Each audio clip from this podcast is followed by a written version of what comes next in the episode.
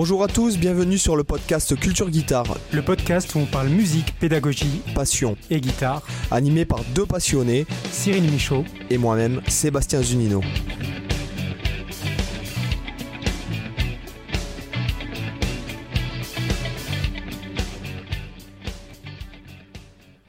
Hola chicos, bienvenue dans le podcast Culture Guitare. J'espère que vous allez bien. Salut Cyril, comment ça va? Allez, salut, eh ben, en pleine forme pour le, et pour le retour, le retour parce que ça, je sais plus, ça date de juin là le dernier, le, dernier podcast. Ouais, ben, on, était en, vacances. pleine forme. Bah on, revient en pleine forme ah, parce et qu'on avec... nous a demandé le podcast. Hein. Bah oui, c'est vrai qu'on a reçu de. Qu'est-ce que vous foutez là de, nombreux messages, quoi. Des, mecs qui ont repris le boulot et qui voulaient écouter le podcast dans leur bagnole. Euh, et aujourd'hui, pour la reprise, nous avons l'honneur de recevoir euh, Luc Barra. Euh, salut Luc. Salut Sébastien, salut Cyril. Salut. Merci, bah, merci de me recevoir. Hein. je suis très, très flatté. J'ai écouté pas mal de vos podcasts et c'est assez agréable d'entendre des gens qui ont la même passion, qui parlent un peu comme, euh, un peu comme au café, quoi. Euh, oui, c'est voilà. Et puis, et, puis je suis, et puis je suis assez flatté aussi de passer euh, après Patrick Ronda. Hein. Ah, non, mais tu, tu peux. Alors, alors Luc, pour ceux qui, qui connaissent, qui connaissent pas encore, c'est le, on pourrait dire le l'animateur principal, le créateur de la chaîne Guitar Hero Factory. Donc euh, voilà, moi je, vais, ça, faisait, en fait j'avais déjà vu des vidéos mais plus des covers, je, mais je savais pas que c'était une guitare, euh, une chaîne de guitare française. Et euh, voilà, donc en, tout cas, en cherchant des, nouveaux invités pour le podcast, je me suis dit, bon, bah, il faut absolument qu'on l'invite, sachant que nous sommes de mm. grands fans de Malmsteen. c'est un peu ah. notre mascotte, Malmsteen. Voilà. Ah oui, oui. Voilà, c'est notre mascotte. Et puis, bon, on adore Malmsteen. Et, et, il faut dire ce qui est, tes covers de Malmsteen sont vraiment excellentes, quoi.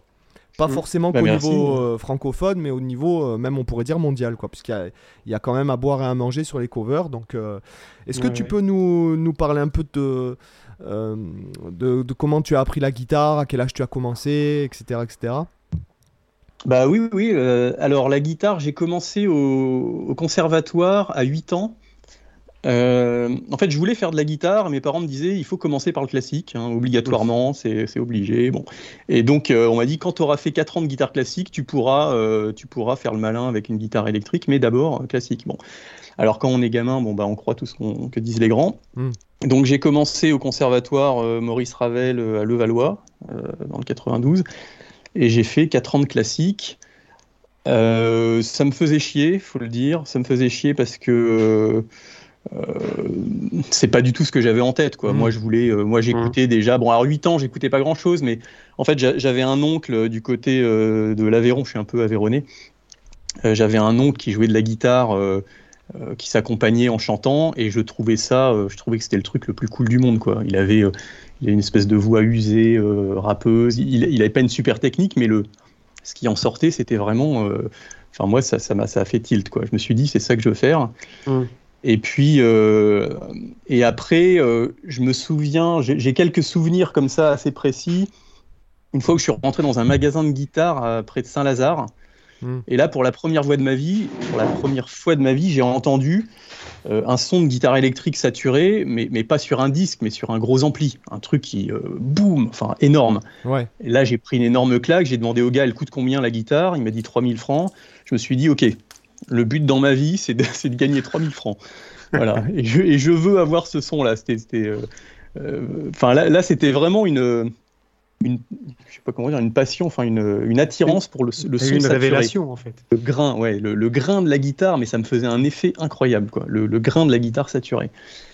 Et euh, et après, donc je m'étais dit que, alors j'écoutais à l'époque, j'écoutais quoi J'écoutais Def Leppard, Kiss, ACDC, oh, des trucs un peu. Euh, J'adore Def Leppard. Léger. Bah, bah, Def Leppard au niveau guitare, moi je trouve que c'était génial. Il y avait des riffs géniaux. Euh, le, Puis les euh, mélodies, la voix. Enfin, moi, moi j'adore le hard rock FM, hein, de toute façon. voilà. moi aussi. Bah, moi, je suis né, alors, pour ceux qui ne le savent pas, c'est-à-dire hein, tout le monde, je suis né en 75, donc moi j'ai grandi, j'avais 12 ans en 87. Hein. Donc c'était l'époque où sortaient tous les albums cultes euh, du, hard rock des années 80. Euh, enfin, autour de cette période. Donc c'était euh, c'était l'âge d'or quoi. Et voilà. Et donc j'ai après j'ai donc à 12 ans j'ai commencé à prendre des cours avec un guitare, avec un prof qui était dans mon quartier, mais qui était vraiment branché euh, Beatles, Bob Dylan. Euh, moi, je lui disais Satriani, il me disait quoi euh, Bon, donc j'ai j'ai arrêté, rapidement et, euh, et là, je me suis mis à apprendre tout seul en fait. Et je me, je me souviens aussi quand j'étais au collège ou lycée, c'était la sortie de Flying in a Blue Dream Yeah. de Mhm. Satriani. Et il y avait des, des pubs dans les magazines où il y avait un visuel qui était vraiment incroyable, qui frappait l'imagination, où on voyait Satriani qui volait au-dessus au de son lit dans sa chambre. Je sais pas si vous voyez le truc Oui, en oui, tenant oui, une guitare. ouais, ouais. Avec euh, dans sa chambre, alors on s'identifie un peu, c'est un peu une chambre d'enfant avec euh, une paire de bottes, des disques qui traînent, une guitare appuyée sur le lit, tout ça. Et ça, ça me, ça me, ça m'avait vraiment marqué. Je, crois que j'en avais fait ma, couverture d'agenda d'ailleurs. Et, j'ai un peu commencé à découvrir le shred, je pense, avec Satriani, euh, Flying in a Blue Dream, puis le reste. Et puis après, alors j'ai fait une vidéo où je parle un peu des 10 albums cultes qui m'ont un peu qui m'ont fait découvrir en fait ce, ce monde-là. Et euh, il y avait Passion Warfare de Steve Vai. qui Ah ouais, quel album On en a parlé il y a pas longtemps. c'est- euh. Et même quand tu le réécoutes 40 ans plus tard, puisque bon, moi j'ai dû le Mais découvrir. oui, mais euh, oui, exactement. euh, tu, tu le réécoutes 40 ans plus tard, t'entends toujours, ah j'en ai des frissons d'en parler, t'entends jou- toujours une guitare que t'avais pas entendue, un overdub euh, à droite ou à gauche. ouais, euh, des, des petits samples de ci, de ça, des petits. C'est... Non, Ouais. mais c'est voilà, c'est, c'est un chef-d'œuvre. Et, et- et paradoxalement, euh, après cet album, j'ai décroché avec Steve Vai parce que j'ai pas aimé les suivants. Mais vraiment, je pouvais même Sex pas and les Religion? écouter. Non, pas, non, non, pas du Ah, tout. putain, Alors je sais, j'ai, entendu une vidéo, enfin un podcast où vous mettiez les, les, 10, les 10 meilleurs albums et vous parliez de Sex and Religion. Non, moi ça m'a fait euh, rien du tout. J'ai pas retrouvé ce qu'il y avait dans Passion and Warfare, quoi. Mais très très ah, loin. c'est- C'est Euh, vrai qu'il est très. Alors moi j'ai Mm. découvert Steve Vai euh, via Sex and Religion. Euh, Bah oui, moi j'adorais la voix, enfin j'adorais la voix, j'adorais le son qu'il Ah oui, avait voix, dessus, euh, euh, le, le son de la drum, euh, le, le solo de, enfin bon bref, le chorus de, de double pédale sur Still My Bleeding Heart, enfin voilà, c'est, enfin pour moi c'est vraiment, ouais voilà, mais néanmoins voilà, j'adore Passion and Warfare, mais c'est vrai que la couleur n'est pas la même et je, je comprends que tu puisses être déçu après avoir pris la claque de Passion and Warfare, d'avoir été déçu par Sex and Religion, un petit peu. Ouais, et puis, et puis euh, en plus, euh, tous, enfin Ultrazone, euh, euh, Fire Garden, enfin tout ce qui est sorti après, il y, avait juste, il y en a un qui, était, qui faisait 5 titres, je crois, euh, Alien, Love Secret, ouais, ouais. qui était pas mal, il y avait de la- des trucs un peu créatifs. Et par contre, je trouve que dernièrement, alors ça fait déjà quelques années, mais il a fait Story of Light, où là, je trouve que c'est une pépite, enfin, euh, il n'y a quasiment rien acheté. Alors c'est marrant parce que j'ai un peu oublié Steve Vai pendant 10 albums et puis Story of Light ça m'a rappelé qu'il existait et puis euh, voilà et le dernier j'ai un peu du mal aussi euh, c'est en fait c'est pas un univers cette espèce de jazz rock euh, c'est inclassable mais c'est pas un univers dans lequel je me reconnais moi j'aime bien les trucs riff couplet refrain solo Mm. voilà j'aime bien les trucs un peu classiques standards et dès que ça part un peu dans. C'est l'héritage un peu de ce qu'il a pu avoir avec Zappa, quoi, qui, qui s'est Ouais, traduit un peu dans. C'est vrai que je partage un petit peu ton point de vue. Moi, j'a- j'adore Steve Vai, et ce qu'on avait un peu discuté dans le podcast. j'ad- J'adore Steve Vai en tant que musicien, j'adore son phrasé, mais par contre, je suis pas un grand fan de sa musique. Tu vois, je préfère mille fois Satriani à Steve Vai en termes de composition, mais par contre, en termes de phrasé, je préfère Steve Vai à Satriani. C'est bizarre, mais j'aime pas ce que Steve Vai fait de sa musique avec le phrasé qu'il a. Et finalement, je préfère encore écouter des, ouais, des lives ou des, des moments où tu le vois jouer en impro ou pas forcément sa musique, mais juste l'écouter comme ça. Mais un album, j'ai du mal à part, à part dans les premiers. Mais, mais c'est pour la même raison que toi. Tu vois, c'est le côté un peu foutraque, un petit peu trop expérimental Ouais, ouais. par endroit. Pourtant, je suis un immense fan de Buckethead, donc, donc dans le style Ouais. foutraque, c'est, un, un petit peu le pire truc que tu puisses trouver. Mais je sais pas pourquoi Steve ouais, ça, ça m'accroche pas du point de vue purement compositionnel. Quoi. Par contre, pour tout le reste, il est, il est monstrueux. Ah bah, pour tout le reste, Il est ultra créatif quand tu vois ce qu'il fait avec son Hydra, euh, les derniers morceaux qu'il a produits. Il a une créativité folle, il a un, il a un mojo, tu vois, il a vraiment un mojo, un charisme monstrueux. Et je trouve pour le coup, il a plus de charisme que, que, que Satriani encore. Tu vois, c'est, c'est un peu l'élève qui a Ah, dépassé le Satriani, maître. il a un pour peu moi, le ça- charisme d'une moule, quoi. tu, tu vois. Oui, c'est vrai que. Enfin, Bah, tu vois. j'ai revu, j'ai revu récemment une vidéo, c'était hier, je crois que j'ai re- j'ai revu une vidéo de Satriani qui jouait, euh, qui jouait quand il avait encore des cheveux. Bah, tu vois, je le, je le trouvais encore moins charismatique avec les cheveux. ça faisait.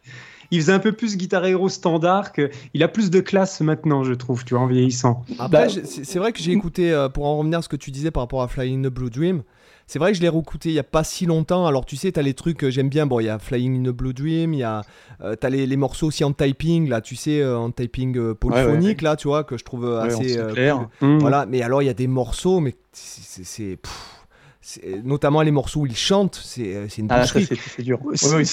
c'est pas son mieux. Ça, il doit y avoir 18 morceaux, alors sur le tas, il y a quand même des trucs, euh, il, y en a, il y a quand même du bon. Mais euh, moi, moi, je pensais à un truc qui je trouve qui est assez. Comment dire qui, qui, montre assez bien la différence entre les personnages. Il y a le, un G3 avec Vai, Satriani et Malmsteen. Ah oui, c'est clair. Si on, si on, regarde les entrées de scène, Satriani, il arrive timide, bon, il joue son truc, il se passe rien. Vaille, bon, il arrive, c'est un petit peu mieux déjà, le look, euh, un peu de fumigène, bon, un petit peu de un petit coup de ventilo dans les cheveux. Et même Steen, il déboule. Alors, tout, est euh, mur d'ampli, déluge de fumigène. Le mec, il arrive, il fait You know what time it is? It's time to rock. Il balance trois accords, mais là, es en... la foule explose, quoi. C'est clair. c'est un petit high kick. l'esprit rock, quoi. Une guitare. Voilà, un petit, high kick. Il balance trois time to fuck!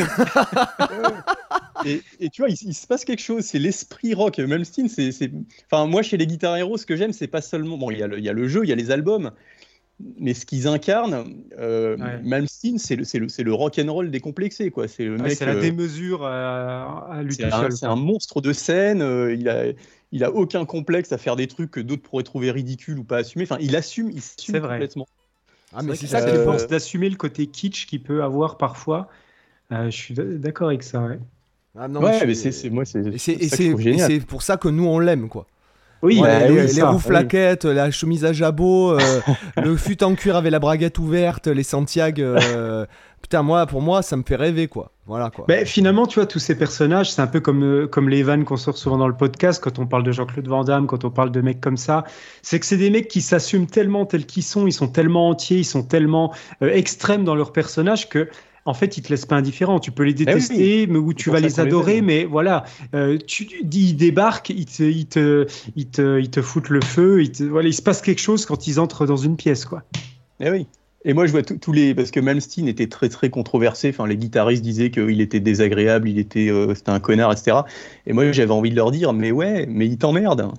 C'est ça. Non, mais... il t'emmerde il joue mieux que personne. Euh, il a inventé un style. Voilà. Euh, moi, moi, à la, limite, je trouve, je trouve que ça rajoutait encore plus à mon admiration d'avoir un mec qui chie sur les journalistes. Voilà, c'était, mm. euh, je, trouvais, je trouvais ça vraiment le, le, le, top de la, de la coolness. Après, le, mec, il a des coronesses en, en acier trempé parce que là, il débarque de sa Suède à, 20, à 19 ans ou je sais plus, 20 ans à peu près. Là, il te, il te révolutionne la guitare électrique et puis, enfin, c'est en fait, il est comme ça depuis toujours, quoi. Tu vois pas oui, bah, ce, que, ce, que, ce que disait Vaille à un moment, à la fin d'un concert, il disait ce gars-là n'a jamais fait aucun compromis de sa vie. Oui. Et, et tu vois, quand il est arrivé aux États-Unis à, je sais pas, 19 ans, avec sa brosse à dents, on lui a dit on t'a trouvé un groupe. Bon, le mec, au bout d'un mois, il dit ouais, ce groupe, j'en veux pas, euh, moi je vais monter mon groupe. Quoi. Enfin, c'est, il s'impose, euh, aucun compromis. Euh, ou tu vois, il disait c'est aussi un problème qu'on a dans les, dans les groupes, c'est que euh, tout le monde veut, tout, tout le monde euh, n'a pas les mêmes influences, tout le monde veut mettre sa patte, etc. Ouais. il dit euh, non, mais est-ce que Mozart va dire toi tu me composes la partie de violon et toi la partie de, de, de hautbois? Non, c'est sa musique. Voilà, il fait sa musique. Et après, il embauche des mecs pour la jouer. Mais au départ, c'est.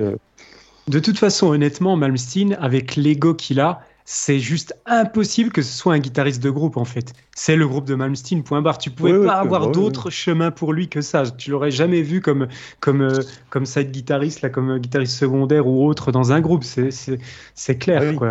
C'était évident que ça allait exploser, le groupe qu'il avait au début. Donc, euh, moi, ça, ça j'aurais bien voulu voir les, les, backstage là, de, de, ce fameux G3. Tu vas voir comment ça se passait euh, entre Malmsteen, Vai et Satriani. Parce que je crois quand même ils s'apprécient malgré tout. Les, Euh, les, trois. Euh, euh, mais après, tu sais jamais trop entre le personnage. Qu'est-ce qui est de l'ordre du personnage Comment il est dans la vraie vie Parce que ouais, t'as tout le monde qui va lui chier dessus en disant que qu'il est hyper désagréable avec tout le monde. Mais en même temps, est-ce que ces gens-là le connaissent réellement dans la vraie vie? Comment il est avec. tu vois, alors peut-être c'était un, un emmerdeur, peut-être pendant le G3, on sait pas. Mais c'est vrai que je me demande comment ça s'est passé, tu vois. Eh bah oui, alors là j'ai pas la réponse, mais euh, bah, je pense que de toute façon les gens au-dessus d'un certain niveau de star, ça doit quand même être des, difficile à vivre quoi. Enfin, On peut pas ne pas avoir la grosse tête quand on est euh, Ouais, mais tu vois, euh, Vaille et, et Satriani, je les vois pas comme des, des personnes qui seraient des emmerdeurs, tu vois. J'ai l'impression que c'est des, des gars qui, sont, qui, ont, une certaine modestie, qui sont cool. Surtout Vaille, il a cette, en plus, il, a, cette façon de vivre très, euh, je veux pas dire baba cool, mais c'est un petit peu très sur le. il a changé, Vaille, parce que euh, il en parle à un moment donné dans Guitar Love, dans Guitar Alien, non, Alien Guitar Secrets, tu sais, c'est son émission sur YouTube là. Et il en parle, il dit que bon, quand tu as 20 ans, que tu fais entre 20 et 30 ans, que tu fais la couverture des magazines et tout, euh, c'est bon, tu te prends pour Dieu, quoi. Tu te crois invincible, etc. etc. Et après, le mec, il a mis de, de l'eau dans son vin, je pense notamment grâce à la vie de famille, parce que bon, c'est un mec stable. Euh, hmm. C'est le mec qui est marié à, à Paya euh, depuis. Euh, bah, depuis toujours. Depuis toujours. De, je, crois que, je crois. voilà, depuis Berkeley, depuis l'école, il l'a rencontré à l'école. Voilà, c'est ça.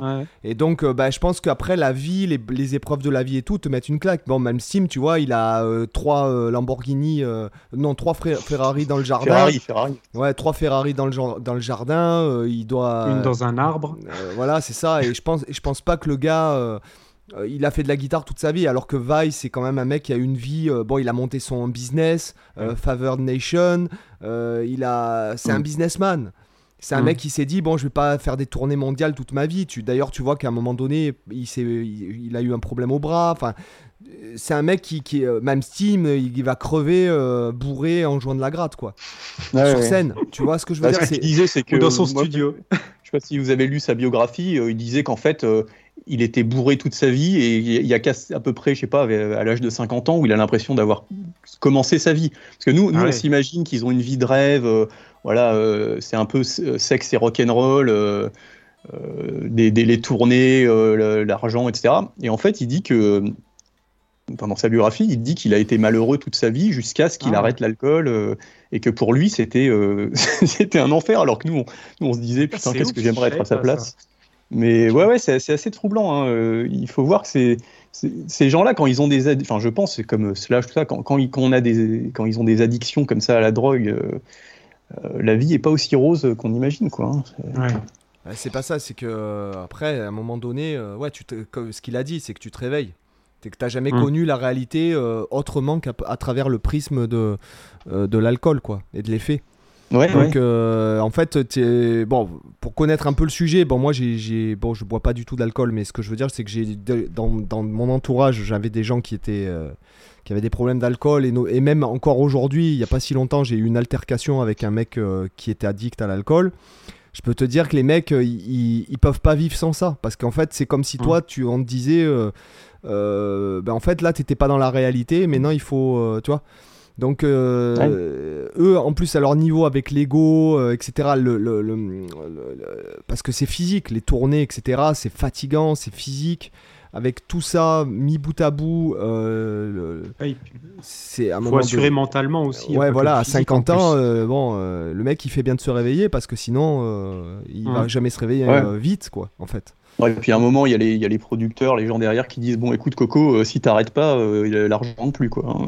Bah, ça, je pense que le producteur. Il y a, des, contraintes. Euh. Je pense que tant que le pognon y rentre, le producteur, il en a rien à foutre de ce qu'il fait l'artiste. quoi. Hein. Ça. Euh, c'est pas des mecs qui vont prendre soin. D'ailleurs, tu le, bah, tu, puisque tu viens de là aussi, tu vois dans les années 80, bon, euh, le nombre de mecs qui est mort alors qu'ils étaient à la limite, les producteurs ils étaient contents hein, parce qu'ils se disaient bon, ça va faire vendre plus de disques parce qu'on va parler de lui. Je veux dire, euh, tu vois. Donc bon. Enfin, en tout cas, voilà. bon. ce qui est marrant, c'est que bon, on en revient toujours à Malmsteen, quoi. Tous les chemins mènent à Malmsteen. C'est ça. C'est ça. une belle phrase. une belle phrase. Ça pourrait être le titre du podcast, tu vois. ouais, ouais, non, c'est vrai. Et non, mais et donc, euh, en fait, voilà, pour en revenir à toi, euh, parce que c'est intéressant de. Et, en, fait, là, actuellement, qu'est-ce que tu fais? Tu donnes des cours Tu. Euh, Alors, moi, en fait, j'ai un peu un. Donc, j'ai pas une carrière de musicien. J'ai.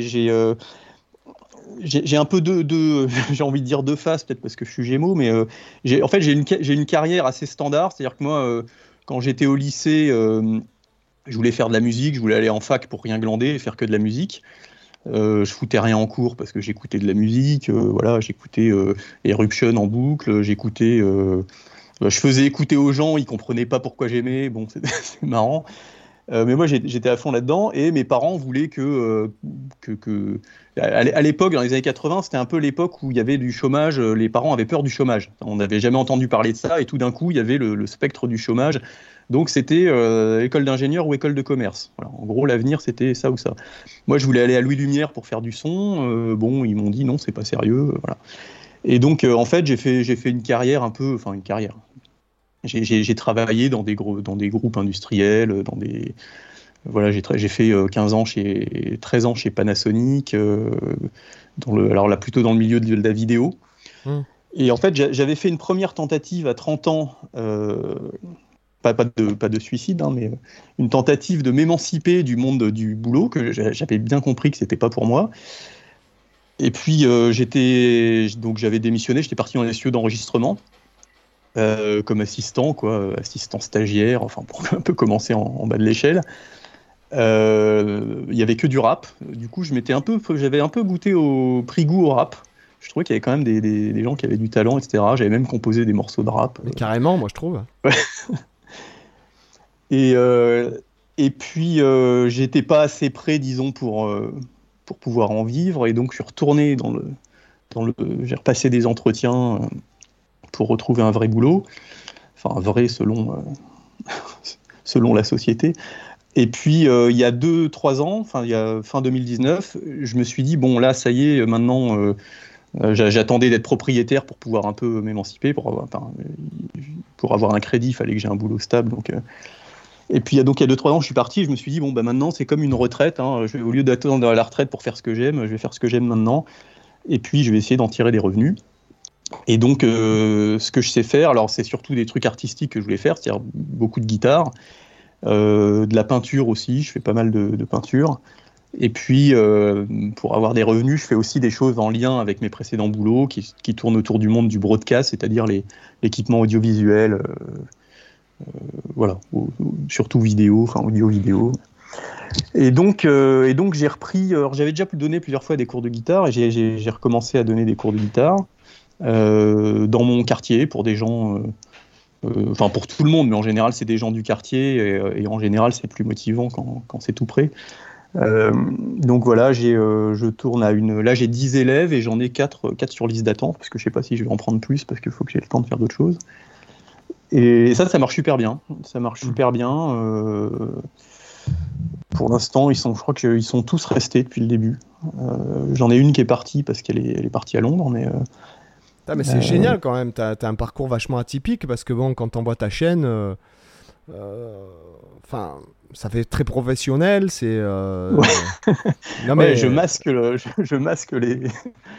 Non mais ce que je veux dire c'est que... Ouais, enfin, voilà, après on va pas... Mais c'est très professionnel, c'est... Non, non, mais c'est génial quand même de, pouvoir... Tu vois, moi je pensais pas du tout que... Moi je pensais, je me disais, dit, bon en plus il est sur Paris, il doit, il doit donner grave de cours etc. Et en fait, non, toi, tu dis, tu en donnes 10 heures par semaine et tu veux pas en mettre trop parce que tu as la peinture, le broadcasting. Euh, euh. Bah, je vais, je vais peut-être en mettre plus, mais euh, en fait, là, là, je fais plein de trucs différents et là, je vais commencer à trier un peu les trucs que j'aime moins et les trucs que j'aime plus. Mais, mais les cours, au début, je m'étais dit, je vais, je vais prendre 4 élèves, tu vois. Il y a, il y a, deux ans, j'en étais à 4 élèves, je me dis 4 élèves, c'est tout. Après, je vais pas pouvoir gérer. Là, je suis à 10 et là, potentiellement à 13, 14. Euh, et, en fait, j'aime bien et ça se passe bien. Et puis, euh, et alors j'essaie aussi de développer une activité autour de la chaîne YouTube, mais là j'y passe. Enfin, je sais pas si vous voyez, mais je, je fais euh, une vidéo par mois, voire tous les deux mois, voire trois mois. Ça marche quand même parce que tu as beaucoup d'abonnés, tu as beaucoup de vues. Bah, pas, ouais, enfin, je sais pas, pas autant que je voudrais. Je crois que j'ai 7000 et quelques ouais, abonnés. 7000 abonnés, t'as as des vues, à, as des vidéos qui ont 630 000 vues. bon, c'est quand même pas mal, quoi. Ouais, alors j'ai une vidéo. Alors en fait, c'est ça. Moi, j'ai lancé ma chaîne en 2014. Et ce qui est marrant, c'est qu'en 2014, je crois que c'est 2012 ou 2014, peut-être 2012 même. Bon, bref, à cette époque, je voulais faire un solo de euh, Malmsteen, euh, par exemple. Personne n'en faisait. Enfin, il n'y avait rien sur YouTube. YouTube, Hmm. c'était un terrain vierge quasiment, quoi. Ah ouais, non, c'est clair. Euh, et j'ai fait quelques vidéos, puis je me suis dit, bon, bah, pff, ça, ça prend pas, enfin, faudrait faire du beaucoup de marketing, etc., ça prend pas. Et un jour, j'ai fait une vidéo, j'ai fait une impro, euh, une impro sur une, back, une backing track euh, qui ressemble à un truc de Slash, enfin, ça fait très Paradise City. Et là, la vidéo, à un moment, elle s'est mise à cartonner, et là, je suis à plus de 600 000 vues. Ouais. Je ne sais pas pourquoi celle-là plutôt qu'une autre. Alors que c'est celle qui m'a demandé le moins de boulot, parce qu'en gros, j'ai fait rec, stop, alors que j'ai rien préparé particulièrement. Bon. Et donc, ça. euh, voilà. Et donc, ça m'a motivé pour continuer. Et puis, euh, après, je me suis dit, bon, je passe quand même beaucoup de temps, il faudrait que j'en tire un revenu. Alors, euh, bon, la chaîne elle-même, ça rapporte rien du tout. hein. Ceux, ceux qui pensent que, que YouTube, ça rapporte, c'est vraiment. euh, surtout que la plupart des trucs ne sont pas monétisables, parce que dès qu'on touche à la musique, il y a des droits d'auteur. Ouais. Donc, euh, la plupart des vidéos sont pas monétisables. Et après, j'ai essayé de faire une petite boutique en ligne où je mets, euh, où je mets euh, des, partitions, enfin des trucs qui correspondent à ce que je joue. Bon, alors ça, faudrait que je le développe euh, un petit peu parce que celle-là, il y a, il il du potentiel. Mais, mais là, voilà, l'idée au départ, c'était de dire, je, vais- mettre, c'est un, un- un peu ce que beaucoup de gens disent maintenant aujourd'hui, c'est je vais mettre sur YouTube ce que j'aurais aimé trouver quand j'ai appris la guitare. Mm. Parce que moi, quand j'ai appris la guitare, il y avait, il y avait rien, rien. Mais même à la télé, on voyait personne jouer de la guitare. On vo- on- bon, il n'y avait pas Internet, mais il y avait même pas, on voyait même pas Van Halen à la télé ou euh, c'était, il n'y avait pas de métal en France. Il y en a toujours pas d'ailleurs. Mais euh, euh, il y avait des cassettes, euh, des cassettes euh, pédagogiques qui coûtaient une fortune. Enfin, je crois que Ouais. c'était 240 francs à l'époque. Enfin, Et la plupart n'étaient pas si pédagogiques que ça en plus. Ah ouais, ouais. c'est vrai que la plupart, euh, fallait, fallait s'accro. Bah, celle de Malmsteen, par exemple. euh, oui, bah, c'était typiquement. Là, c'est le riff rapide. Là, c'est le riff lent. Voilà, bon, c'est le même. donc, euh, donc je me suis dit, voilà, c'est ça que j'aurais voulu voir, un mec en- qui joue en gros plan, au ralenti, qui explique comment il fait, etc. Et donc c'est ça que j'ai essayé de faire. Et puis, euh, et puis aussi, bon, un peu, un, un peu pour avoir la sensation de laisser une trace, parce que c'est un peu euh, frustrant quand on, quand on sait faire des choses et puis que, que c'est. Enfin, la musique, autant, autant la peinture, euh, quand on laisse un tableau, bon, bah, il y a quelque chose de concret, mais la musique, elle s'envole, quoi. On joue et puis euh, ça disparaît. Donc, euh, Mm. au moins jouer sur une vidéo, ça. Enfin, à moins d'enregistrer un album, hein, mais moi, c'est pas, c'est pas mon cas. Euh, donc voilà, l'idée, c'était un peu ça. Et puis, et puis, ça me motive beaucoup. En fait, c'est vraiment une source de motivation parce que euh, moi, mon plaisir, c'est de me dire euh, quel est le prochain morceau que je vais apprendre. Parce qu'en fait, à chaque fois, je choisis des trucs qui sont un peu à la limite de ce que je sais faire, quoi. Ouais. C'est-à-dire que un mois avant de faire la vidéo, je suis incapable de le jouer. Et puis, euh, je le répète tellement que, euh, au bout d'un moment, j'arrive à le faire. Et puis après, je me dis, waouh, j'y suis arrivé. Alors que, voilà. Donc, à, à chaque fois, je me, je me lance à moi-même des petits, euh, des petits défis. Et puis, et puis ça, c'est, ça, c'est agréable. C'est aussi, c'est aussi le grand intérêt de, je trouve, de, de, de faire des vidéos en fait. Parce que Mm. tu vois tes Ouais. défauts, tu, ça te clair. challenge, euh, Ouais. ça t'oblige à chercher, ça t'oblige à préparer. Bon, des fois, enfin, ça dépend, ça dépend quoi. Parce que bon, quand t'as passé euh, 40 heures à bosser un truc et que tu fais euh, 300 vues avec, ça te fait un peu chier. Mais euh, c'est vrai que c'est c'est aussi, un- je trouve que c'est aussi le, le fait de se challenger en fait, euh, Ouais, qui est intéressant. ouais. Ouais, ouais. Mais en- quelquefois, c'est. Oui. Ouais, vas-y, vas-y. Non, j'ai quelquefois, ce qui est très frustrant, c'est qu'il y, a un- il y a un morceau, je l'ai répété 100 fois, je lui dis ça y est, je l'enregistre. Je fais 10 prises, il n'y en a aucune qui est bonne, et là, ça m'énerve, et je me dis, ok, bon, j'arrête tout, je repars, je, le- je le retravaille pendant euh, un mois, et puis. euh, Mm. et, euh, et- mais ce qui- c'est. Quelquefois, c'est frustrant parce que la- la- les, enfin, les, les gens pensent que les, les vidéos, ça prend beaucoup de temps à faire. Enfin, vous, je sais pas, mais euh, être tout seul avec. Parce que, bon, là, tu disais au début, tu es le, je sais plus, tu disais que j'étais le principal acteur de la chaîne. En fait, je suis. Enfin, je suis le seul, quoi. J'ai pas, j'ai Oui, pas, oui, j'ai pas oui, quelqu'un qui me filme, quoi. Donc, en fait, euh, moi, je m'assois sur la chaise avec ma guitare. Faut que je vérifie le cadre, faut que je vérifie le son, euh, enfin, Mm. euh, la, la- la lumière, faut que je vérifie le- le- l'enregistrement Cubase, machin. Faut- Donc c'est ultra stressant. Et puis une fois que tout est sur rec, là tu joues, mais tu te dis bon, euh, tu ne joues pas aussi bien qu'avant parce que tu as tout qui est en, en rec. Et puis Parce que t'as t'essaies- l'enjeu. Ouais. Voilà, il y a l'enjeu. Et puis il faut pas trop changer d'angle avec ta guitare parce que sinon tu sors du cadre ou tu as un reflet de la lumière. Ou... c'est super des compliqué. contraintes, quoi. Ouais, c'est c'est très, très, très contraignant. euh. Mais Après, bon, euh, euh, voilà. Après, non, moi j'ai pff, ouais, j'ai j'ai plus, euh, j'ai plus le, le, le- le truc. euh, je me fais plus chier en fait. Maintenant, j'ai un système euh, de, de- qui fait qu'en fait, j'ai plus de carte son. Enfin, j'utilise plus, euh, plus de carte euh, mémoire. J'utilise. euh, enfin, j'enregistre pratiquement la vidéo telle qu'elle est. En fait, j'enregistre la vidéo Ouais, telle avec un qu'elle est publiée. d'ambiance, quoi. Enfin, Non, non, euh, avec un système de carte son, avec une carte son virtuelle pour qu'il route tout à droite et à gauche, etc. Et en fait, quand je. J'ai même plus de montage, en fait, je fais même plus de montage. Donc, si je me plante, et ben en gros, c'est. Ah oui, d'accord. ouais. Soit je reprends la vidéo dans l'explication, si je bafouille, etc. euh, ou si euh, je fais un pain, Mhm. ben, soit je refais la vidéo directement. Mais euh, sinon, c'est fini. Les cartes mémoire et tout, je me sers en fait de, de mon, de, de mon réflexe comme d'une webcam, en fait. Ouais, d'accord, ouais, ouais. Donc Ouais. je me fais plus chier. le seul truc qui peut me faire chier, c'est que la batterie, elle, elle, euh, elle se. Et ça, j'ai mis un voyant sur le, le truc. Dès que la batterie elle change, hop, j'ai trois batteries, les, les trois mêmes batteries. pss, pss, je les fais tourner quand je, notamment j'en- j'enregistre les, les formations, etc. Non, non, mais non, je me fais plus chier à monter, etc., etc. Non, non. Ce qui est important, je pense pour nous, euh, même si la mise en scène, elle peut ajouter une, une valeur, une valeur ajoutée par rapport à une audience qui qui est pas forcément euh, qualitative entre guillemets. Euh, dans le sens où si tu veux si tu vas faire des montages de fou si tu vas faire des, des trucs avec des effets et tout euh, ça va plaire au mec qui connaît rien mais pour moi dans notre niche en tout cas moi ce que je fais actuellement ce qui compte c'est le contenu quoi Mm. voilà Oui. Euh, c'est qui- après- voilà Moi, je trouve qu'il y, y a un peu deux types de vidéos. C'est-à-dire qu'il y a des vidéos un peu d'actualité où les gens vont la regarder si elle a une semaine, un mois, et puis après c'est obsolète. Mais moi, je me dis, les vidéos que je fais, c'est des trucs. euh, je suis sûr que dans 20 ans, il y a encore des gens qui vont essayer de jouer euh, Trilogie de Malmsteen, par exemple. Ouais, c'est clair. Donc, Oui, c'est euh, plus intemporel, quoi.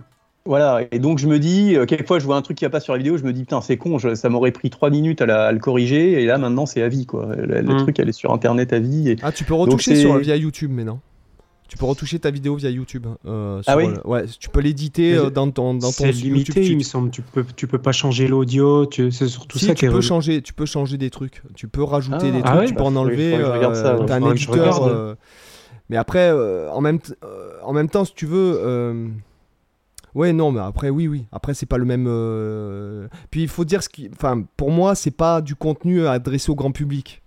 Euh, si tu veux, c'est pas. Oui. euh, On va pas. Pour pareil, je veux pas donner de nom, mais il y a des mecs qui font du contenu qui sont même pas pour guitaristes. Bon, les mecs sont guitaristes, mais ça peut convenir à tout le monde. Ma grand-mère, elle peut le regarder. euh. Les enfants, ils peuvent le regarder. Un mec qui joue de la guitare, il peut le regarder. Un mec qui joue de la batterie, il peut le regarder. Donc c'est Mm. du contenu. euh, c'est pas du contenu euh, qualifié. C'est le entertainment, quoi. Voilà, c'est on est on à la Ah oui, limite oui, de l'entertainment, quoi, tu vois. Euh, C'est sûr que Malmsteen, c'est une niche. hein. Voilà, c'est une niche de niche de niche de niche. Euh, donc euh, en fait, après, ce qui compte pour moi dans, dans, dans ces cas-là, euh, moi je vois par exemple si je fais une, une vidéo pédagogique, euh, l'audience, en tout cas les gens qui me suivent depuis, euh, ça fait quand, moi j'ai dû me lancer vers en 2016, euh, les gens qui me suivent depuis 2016, euh, ils en ont rien à foutre qu'il y ait un effet sur le truc ou c'est un plus effectivement, mais ce qui les intéresse c'est surtout le contenu. Et le contenu, pour moi, dans notre cas de figure à nous, Enfin, après, je parle pas de cover. Moi, je fais pas vraiment de cover. Je crois que j'en ai fait un petit peu sur ma chaîne. Euh, Je crois qu'il y a une cover, il me semble, euh, d'un- truc de Sylvain Luc. Mais ce que je veux dire, c'est que euh, ce qui compte, c'est le contenu et roi, quoi. C'est euh, Ouais. c'est ce que tu dis qui est intéressant. Est-ce que tu vas comment Mm. tu vas appréhender, euh, comment tu vas expliquer aux gens comment jouer trilogie, quel arpège, comment quel coup de médiator, euh, quelle tablature, quel triade C, quel machin, quel patin, quel doigté. Mhm. Ouais, ça Mm. pour moi, ça c'est le contenu qui, qui donne une valeur ajoutée. Après que tu fasses des effets, des machins et des trucs et que la vidéo elle soit en, en 4K et tout, putain, franchement, je suis sûr et Ouais, non, certain mais- que les, les gens ils en ont rien à foutre quoi.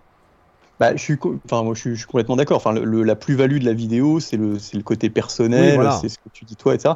Mais maintenant, ce qui est, ce qui est frustrant, c'est que quand tu regardes l'audience, en gros, à un, à un moment, je me suis dit, est-ce que je devrais pas juste jouer le morceau point barre? Parce que en fait, l'audience, tu vois, le, le morceau, disons, ça dure une minute, et l'audience chute complètement après. C'est-à-dire qu'en gros, il y a 90% des gens qui regardent la vidéo ne regardent pas le contenu intéressant. Euh, ils, ils regardent la cover euh, dans les, les 30 premiers, enfin la première minute, et après ils arrêtent. Bon. Après, c'est. Dans les statistiques YouTube. Euh, ouais, non, mais alors, pff, parce que bon, c'est vrai que moi j'ai pas mal de chaînes différentes. Je dois avoir une quinzaine de chaînes différentes dans, dans différents domaines.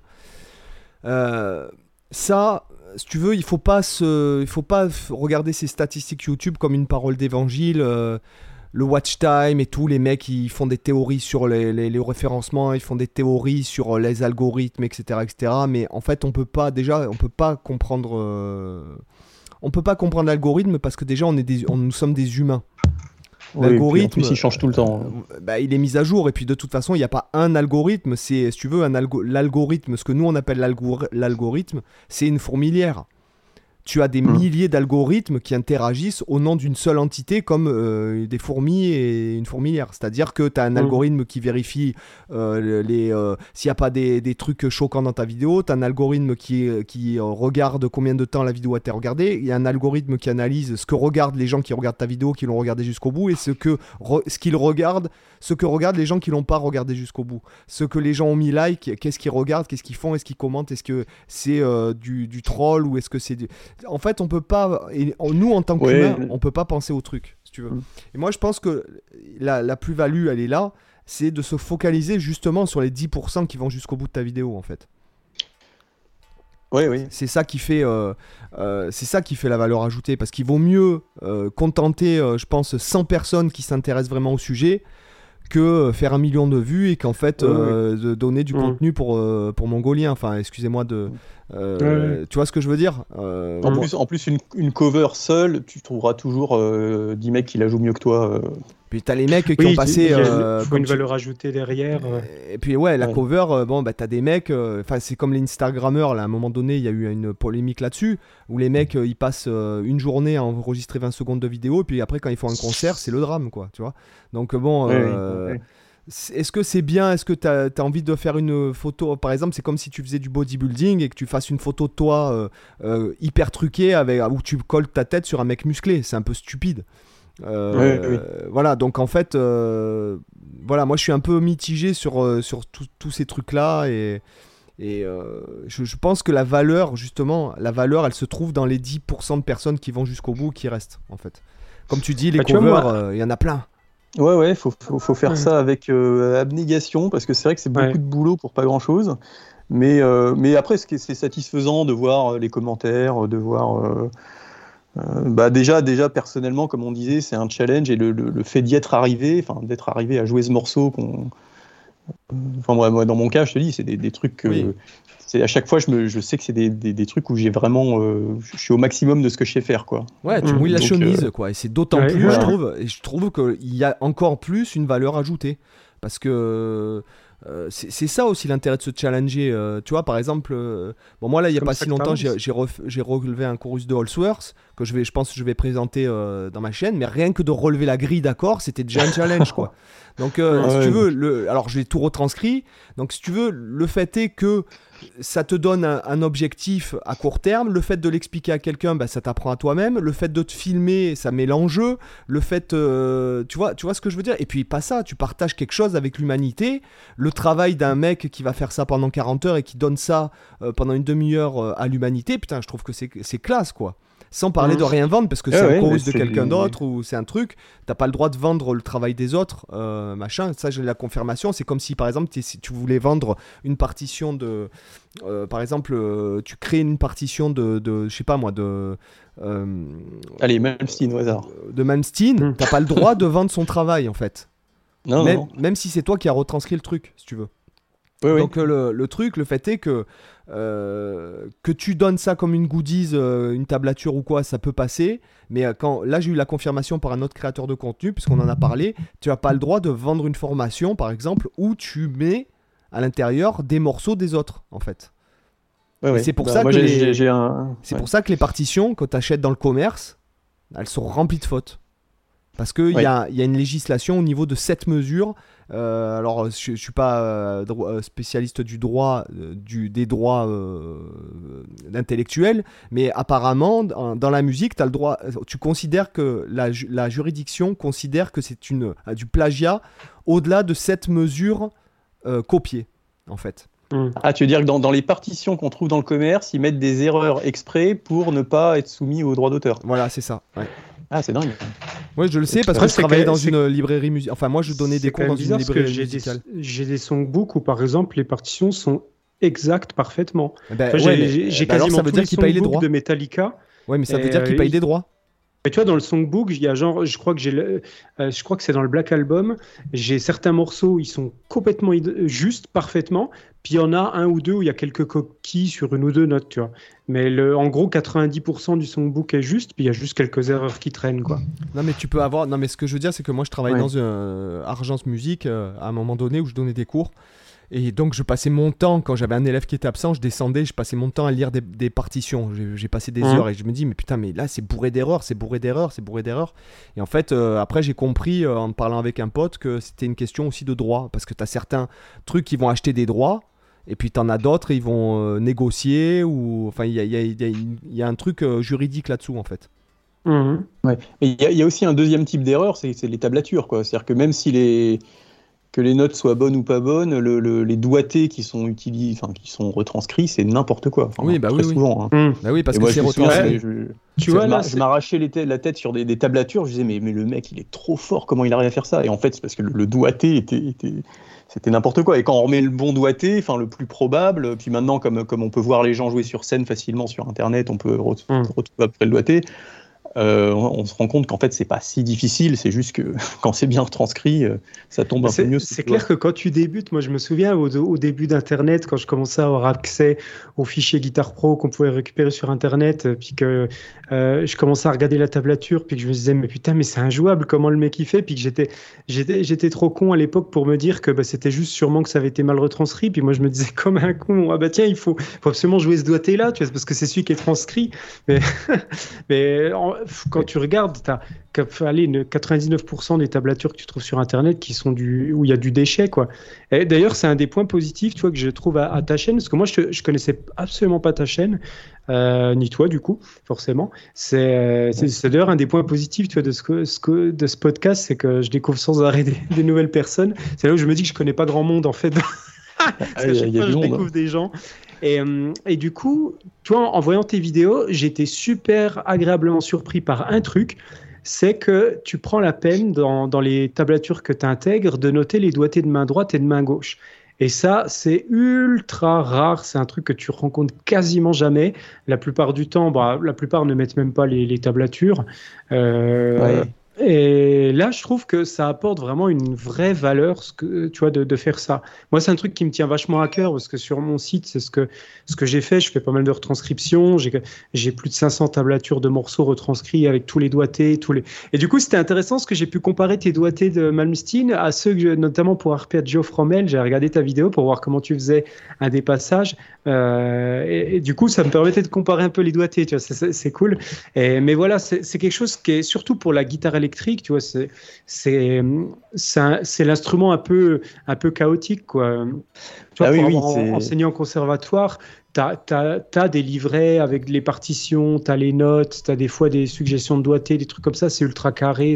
La guitare électrique, c'est foutraque. Tu as, des trucs, euh, euh, surtout que tu quand tu cherches pour tes élèves des morceaux, moi j'avais sans, arrêt- sans arrêt ce problème, c'est que voilà, tu as, ton élève, ok, il joue depuis un ou deux ans, tu lui cherches des morceaux, et puis euh, bah, souvent quand tu prends des, des morceaux, bah, la plupart du temps, dans, au sein du même morceau, c'est les montagnes russes en termes de niveau. C'est-à-dire pour jouer le couplet, euh, bah, si Ouais, tu joues plus de la gratte depuis six mois, euh, ça passe sans souci. Puis par contre, pour jouer le refrain, faut jouer depuis huit ans de la guitare pour pouvoir le passer. Tu vois. Puis c'est, parce que forcément, les- la musique est compo- elle n'est pas composée à, à but pédagogique pour la guitare électrique. C'est, c'est les artistes qui composent la musique pour eux. Donc il n'y a pas cette logique comme tu peux avoir toi au conservatoire où tu as, t'as des gens qui ont vraiment composé en vue pédagogique pour euh, des, certains niveaux, etc.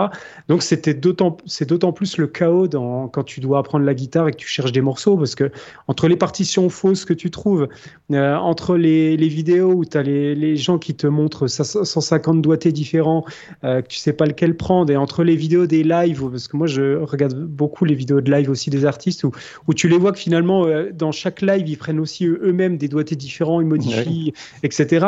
Tu te dis c'est c'est l'horreur quand tu dois faire du, des covers, etc. Euh, si, tu veux être, si tu veux être rigoureux, parce qu'après tu peux faire à ta sauce, euh, ce qui est d'ailleurs pas, pas, si mal d'ailleurs de faire à sa sauce pour se réapproprier, mais disons que la personne qui a envie d'être rigoureuse et de faire du note à note et de l'identique pour le défi et puis pour, pour vraiment jouer rigoureusement, bah, un peu comme on, ferait un, comme on ferait un morceau de musique classique, on va pas le réécrire, euh, on va jouer les notes qui ont été écrites, le rythme qui est écrit, on va pas s'amuser à changer les trucs.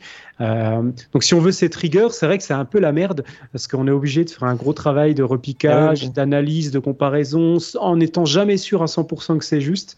Et alors dans Malmsteen, c'est l'enfer. Moi, je te tire mon chapeau euh, pour faire ça sur du Malmsteen parce que plusieurs fois, j'ai essayé de. Notamment, il y a, y a, un morceau, euh, Requiem, euh, dans l'album euh, War, euh, All Wars, je sais jamais le nom de cet album là. Ouais, The War to, to Ouais, voilà, qu'il a sorti en 2000, je crois. C'est un ouais. de mes morceaux préférés de Malmsteen avec Black Star et Far Beyond the Sun. Et ce morceau, j'ai plusieurs fois essayé de le retranscrire. Puis j'avais le songbook, j'ai plusieurs fois essayé tu vois, de vérifier et tout. Mais en fait. En fait, ça me décourage d'avance. Il y a tellement de notes, je t'avoue que j'ai pas le courage. Mais tu vois, moi, ce que je trouve intéressant, enfin, euh, bon, je suis tout à fait d'accord avec tout ce que tu dis. Euh, c'est très chaotique. Euh, mais moi, ce qui m'intéresse, c'est d'essayer de comprendre. De, de, une fois que tu as compris le, le, style de Malmsteen, c'est-à-dire comment il joue, comment il approche les, son approche, mmh. tu, tu, devines déjà le doigté. Enfin, tu, tu ouais. anticipes très bien le, le doigté parce que il y a des trucs que je dis dans certaines vidéos. On se rend compte que euh, dès qu'il y a des mélodies, il va toujours privilégier les, cordes, les deux cordes aiguës, qui ont mm. un son plus, plus pur, plus, moins, avec moins d'harmonique. Et donc, euh, il va plutôt se promener euh, de haut en bas du manche plutôt que de la corde grave à la corde aiguë. Ouais. Il y a les, les, les formes d'arpège qu'il fait, c'est toujours les mêmes, c'est toujours le même doigté. donc moi, à la, à la fin, quand j'écoute un solo de Lamsine, je, je, visualise en même temps sur le manche qu'il fait parce que je sais très bien quel doigté il utilise pour faire euh, l'arpège mmh. mineur, là toujours la même triade mineure. Euh, c'est vrai qu'il y a des clichés qui reviennent tout le temps. L'arpège diminué, euh, oui, il a, il a un espèce de.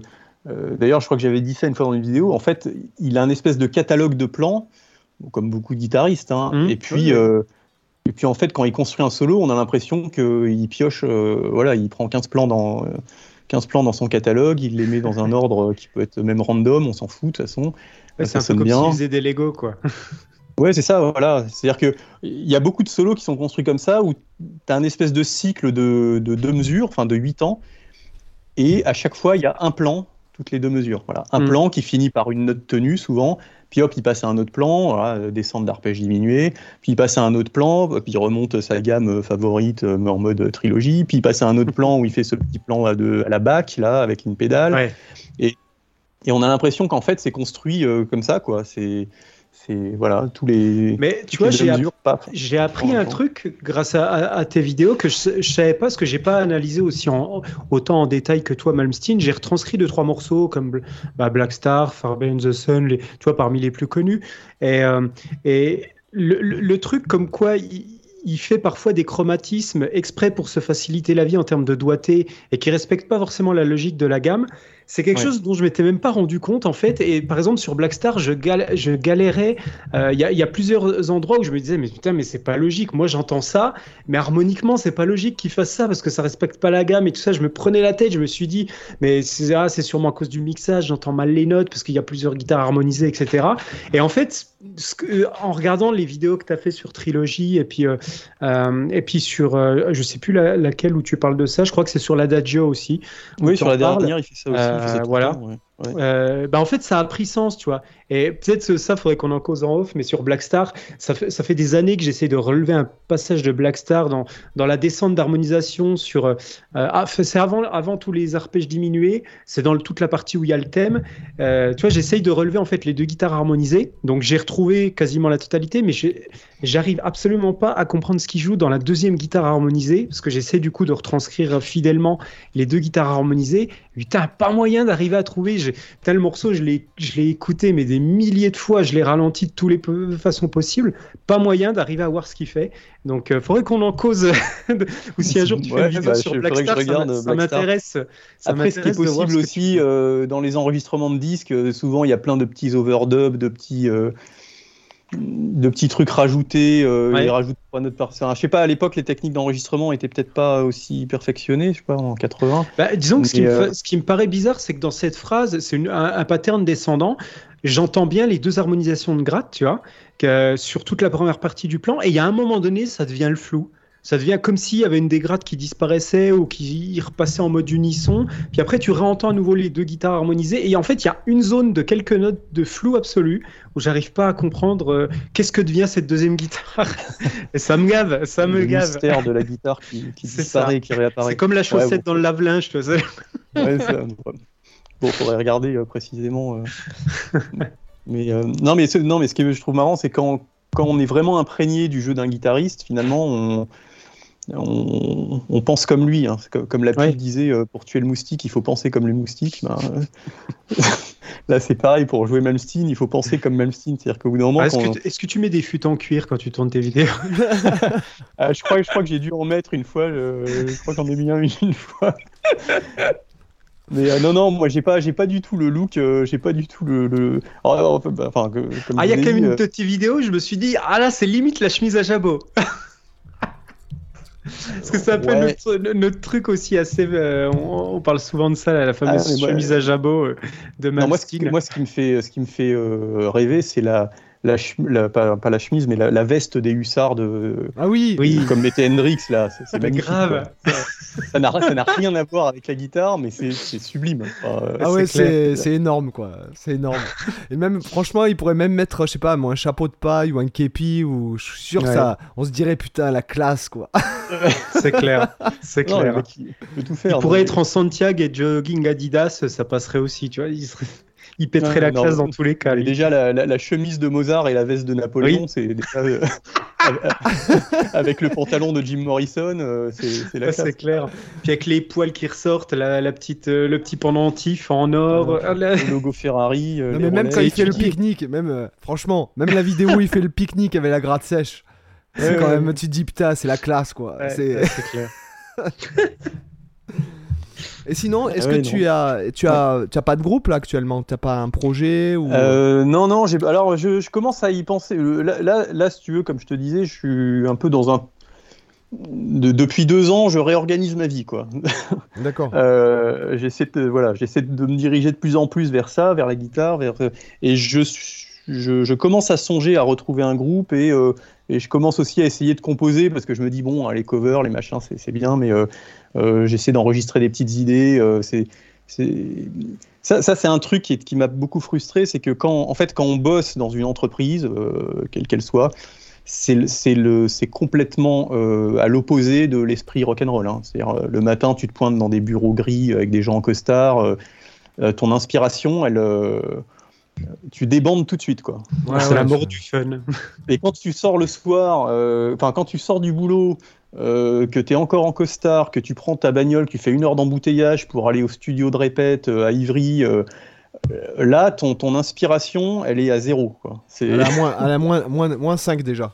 T'arrives au studio Ouais. dans la rue. Ouais, t'es- t'es- t'es- voilà, déjà, euh, tu es crevé, tu as des problèmes de boulot, t'es- et, et donc c'est, c'est assez inconciliable quoi, d'avoir Mm. une vie de, de, de boulot. Alors encore des gens qui ont...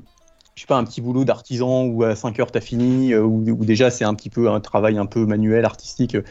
Mais quand, quand tu es dans des considérations de business et que tout de suite tu te retrouves dans une salle de répète et là elle dit ouais on va composer un truc, pff, là t'es sec. Voilà. Mm. Donc ouais j'essa- j'essaie de me remettre un peu dans une ambiance où euh, autour de moi dans ma vie il y a, euh, il y a de l'art, de l'inspiration. Ouais, de euh, ouais, ouais. Voilà, Ouais. de, Voilà, de et la stimulation ça- artistique en fait. voilà, la stimulation exactement. ouais. Ouais, ouais. Et ça, c'est pas évident à trouver. Et c'est un peu mon grand regret, c'est d'avoir passé au- autant de temps loin de, loin de ce monde-là, quoi. euh, J'étais assez. En, fait, il y a un moment, je suis arrivé à la conclusion que le, le, le, le- le plus précieux dans la vie, c'était le temps, quoi. Voilà, moi, je, je- Ah j'étais bah ça. frustré Ouais, de ne pas avoir le temps. Le temps de travailler la guitare, le temps de faire ce que j'aime faire, euh, etc. Et donc, à un moment, j'ai craqué. J'ai dit, bon, ben voilà, maintenant, le temps, je vais le prendre. Je vais Mm. gagner moins d'argent, c'est sûr, mais, euh, mais le temps, c'est c'est de l'argent. Bah oui. Bah, tu sais, on, en- on en vient. tout- C'est vrai qu'à chaque fois qu'on a des invités, finalement, on, on parle un peu des mêmes, des mêmes choses. On est, on- il y en a beaucoup euh, comme ça qui, voilà, qui, ont une carrière, puis qui finalement, à un moment donné, ils disent euh, fuck à tout ça et de se dire à un moment donné, j'ai envie de faire ce que moi j'ai envie de faire. J'ai pas envie Ouais. de gaspiller mon temps pour, euh, pour euh, aider quelqu'un d'autre à réaliser ses rêves. À un moment donné, le temps, il est là pour que toi tu réalises tes rêves et pas. euh, c'est parce que le salariat, c'est ce principe-là, quoi. C'est que tu, tu uses ton temps pour réaliser le quelqu'un ouais. Oui, mais- Exactement. Alors gueule. là, bon, là, ça je va. vais être euh, Ouais. mitigé parce qu'il y a des gens, euh, euh, il y a des gens qui ont qui, qui, qui- qui ont pas cet esprit-là. Il y a des gens qui ont envie Ah justement bah oui, de. il y a des gens qui sont des fourmis, qui Ah, ont... mais très bien. Euh, oui, oui, oui. Mais moi, je te, Voilà. je te parle de ceux qui n'ont pas cet état d'esprit. Moi, tu vois, le salariat, moi, ça me, ça me débecte. Ce, ce que je sais que c'est pas ma personnalité, et c'est le cas de beaucoup de gens aussi. Après, il y a des gens qui adorent ça et qui pourraient effectivement. Il y a des gens eux, qui préfèrent. l'entrepreneuriat, c'est l'horreur. voilà, il y a des gens. Moi, je vois bon mon assistante euh, parce qu'on en a parlé ensemble. Elle, elle m'a dit que euh, elle, a pas du tout envie d'entreprendre quoi que ce soit, qu'elle préfère se greffer un projet et, et Ouais, ouais. contribuer à, à l'élaboration et à la- l'élévation entre guillemets du projet plutôt que de elle créer elle a- elle, elle a envie de Ouais, dire que quand elle ferme son ordi euh, c'est fini c'est plus ça, ça la concerne plus Ben, c'est pour Ouais. ça, tu vois, il y a, il y a- il y a autant de bullshit dans le, dans le développement personnel, le, le- le marketing et tout ça, parce que c'est avec les vendeurs de formation où ils disent Ah oui, mais si tout le monde devenait entrepreneur et vendrait des formations, machin, on te sort toujours le même argument, comme quoi c'est, euh, si c'était possible, tu vois, de vivre de sa passion, machin, ben, tout le monde le ferait, puis il y aurait plus de médecins, puis il y aurait plus de machin. Alors que c'est complètement débile, parce que tu sais bien que dans le monde entier, tout le monde ne va pas devenir entre, euh, entrepreneur, ouvrir des entreprises. Il y aura toujours des gens qui sont pas intéressés par ça. Il y aura toujours des gens qui veulent rester euh, dans une vie plus simple, qui veulent pas se prendre la tête avec le risque. Il y a des gens qui n'aiment pas le risque. Et voilà, donc en fait, c'est des arguments débiles, tu vois. Et euh, voilà, par rapport à, à ce que je dis là, après, tu as, des gens qui sont pas bien dans le, dans le salariat. Après, euh, après c'est vrai que peut-être que nous, vu qu'on a cette philosophie, on, on est entouré de gens qui ont cette même philosophie aussi. Moi, la plupart des gens que je connais, ils pensent aussi comme ça, ils veulent se casser du salariat, ils veulent montrer leur business, etc. Parce qu'on a cette philosophie, on attire des gens qui sont aussi dans le même mindset. oui ouais, après tout à fait. euh, pff, moi après moi ce qui m'intéresse dans tout ça c'est ni le pognon ni l'entrepreneuriat etc c'est la liberté c'est Oui. vraiment mon mantra Ah, principal absolument. ouais. Voilà, c'est Ouais, la ouais. liberté, Ah oui. la liberté de, de, bah, de faire ou de pas faire, la liberté de, bah, de peut-être cette année gagner un peu moins, mais de travailler moins et de faire euh, de- d'essayer quelque chose de nouveau. La, la liberté de te dire, euh, C'est le contrôle de ta vie. voilà, c'est le contrôle de ta vie. Ah ouais. Mais cependant, puisque moi je n'ai jamais été salarié de ma vie, euh, j'ai jamais euh, eu euh, un job, j'ai jamais eu euh, à me lever le matin pour aller faire euh, quelque chose, etc., etc. Enfin, ce que je veux dire, euh, ou rendez-vous au bureau. Ben, tu vois, des fois je me dis, ah, ça peut-être ce serait bien d'essayer un peu, tu vois. Euh, juste Non, non, pour. euh, Ne fais jamais ça, jamais.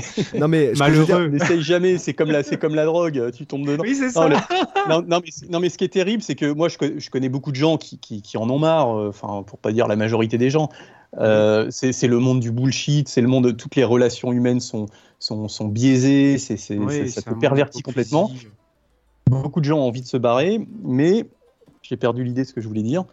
Euh, Ne tombe pas dedans, c'est ça que tu veux. Oui, non, voilà. Ce qui est, ce qui est addictif, c'est que on te file. Enfin, moi, j'étais, euh, j'étais dans un gros groupe euh, international. On te file un ordinateur, on te file un téléphone portable. Si tu le perds, le lendemain, t'en as un autre. Ton ordinateur, t'en as un autre le lendemain si tu le perds. On te file une bagnole neuve, on te la change tous les trois ans. Tu payes pas ton essence, tu payes pas ton parking, tu payes pas tes. Et quand t'as tout ça, pour aller dire, bon, maintenant, fuck tout ça, euh, euh, c'est dur. C'est les pantoufles dorées, quoi. C'est dur, voilà. C'est-à-dire qu'on on te, on te, on te tient. Enfin, c'est c'est vraiment très Tu difficile. peux le dire, Moi- on te moi- tient par les couilles. Ici, tu Ouais, peux le par dire. les couilles, ouais. Voilà. Mais Si, tu vois, tu moi, peux moi, tout quand je je suis parti il y a deux ans, pendant, pendant six mois, je me disais, mais qu'est-ce que t'as fait? Mais enfin, j'ai j'ai angoissé, quoi, parce que je me dis, putain, mais j'avais un salaire, j'avais une bagnole, j'avais j'avais un statut, parce que le statut, socialement, tu vois, quand on te dit, tu fais quoi? Ben, euh, je fais de la guitare. Bon, euh, les filles se jettent pas sur toi, quoi. Encore que la guitare, c'est mieux que je suis comptable, ou mais bon, C'est mieux que la basse. Euh, c'est mieux que ouais, bassiste. Un petit salut à tous les bassistes qui nous écoutent. Tiens, Mais, euh, En mais temps, voilà, podcast, tu- on parle de Malmsteen, euh, il envoie chier les bassistes aussi, donc on est dans le thème. voilà. mais non, non, mais c'est- dur. De, le, le plus dur, c'est de perdre, c'est de perdre son statut et ses avantages. Et, et- et de se- et moi, je me disais, mais euh, euh, enfin, moi, j'étais à deux doigts de craquer à un moment parce qu'en plus, il y avait le Mm. confinement et donc euh, pour me développer, euh, c'était très compliqué. Et j'étais à deux doigts de, de, de, de craquer, quoi. Et euh, En fait, t'étais étais en phase de désintox. exactement, j'étais en phase de désintox, mais il faut surtout pas, ça, je te disais, ne, ne mets surtout pas le doigt là-dedans parce que euh, Ouais, mais après, moi, Après, je, je- c'est- moi je suis autonome depuis, depuis le lycée, finalement, pratiquement.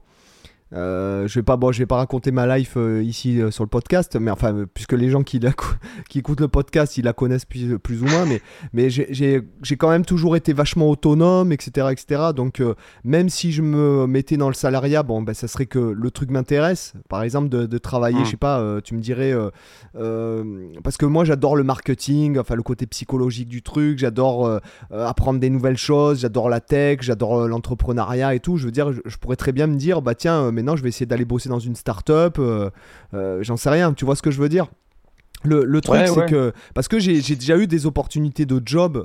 Grâce, grâce à internet mais qui, qui était qui était bon euh, rien à voir avec la guitare. Tu vois je retournerai pas par exemple faire l'intermittent de ce que je faisais avant.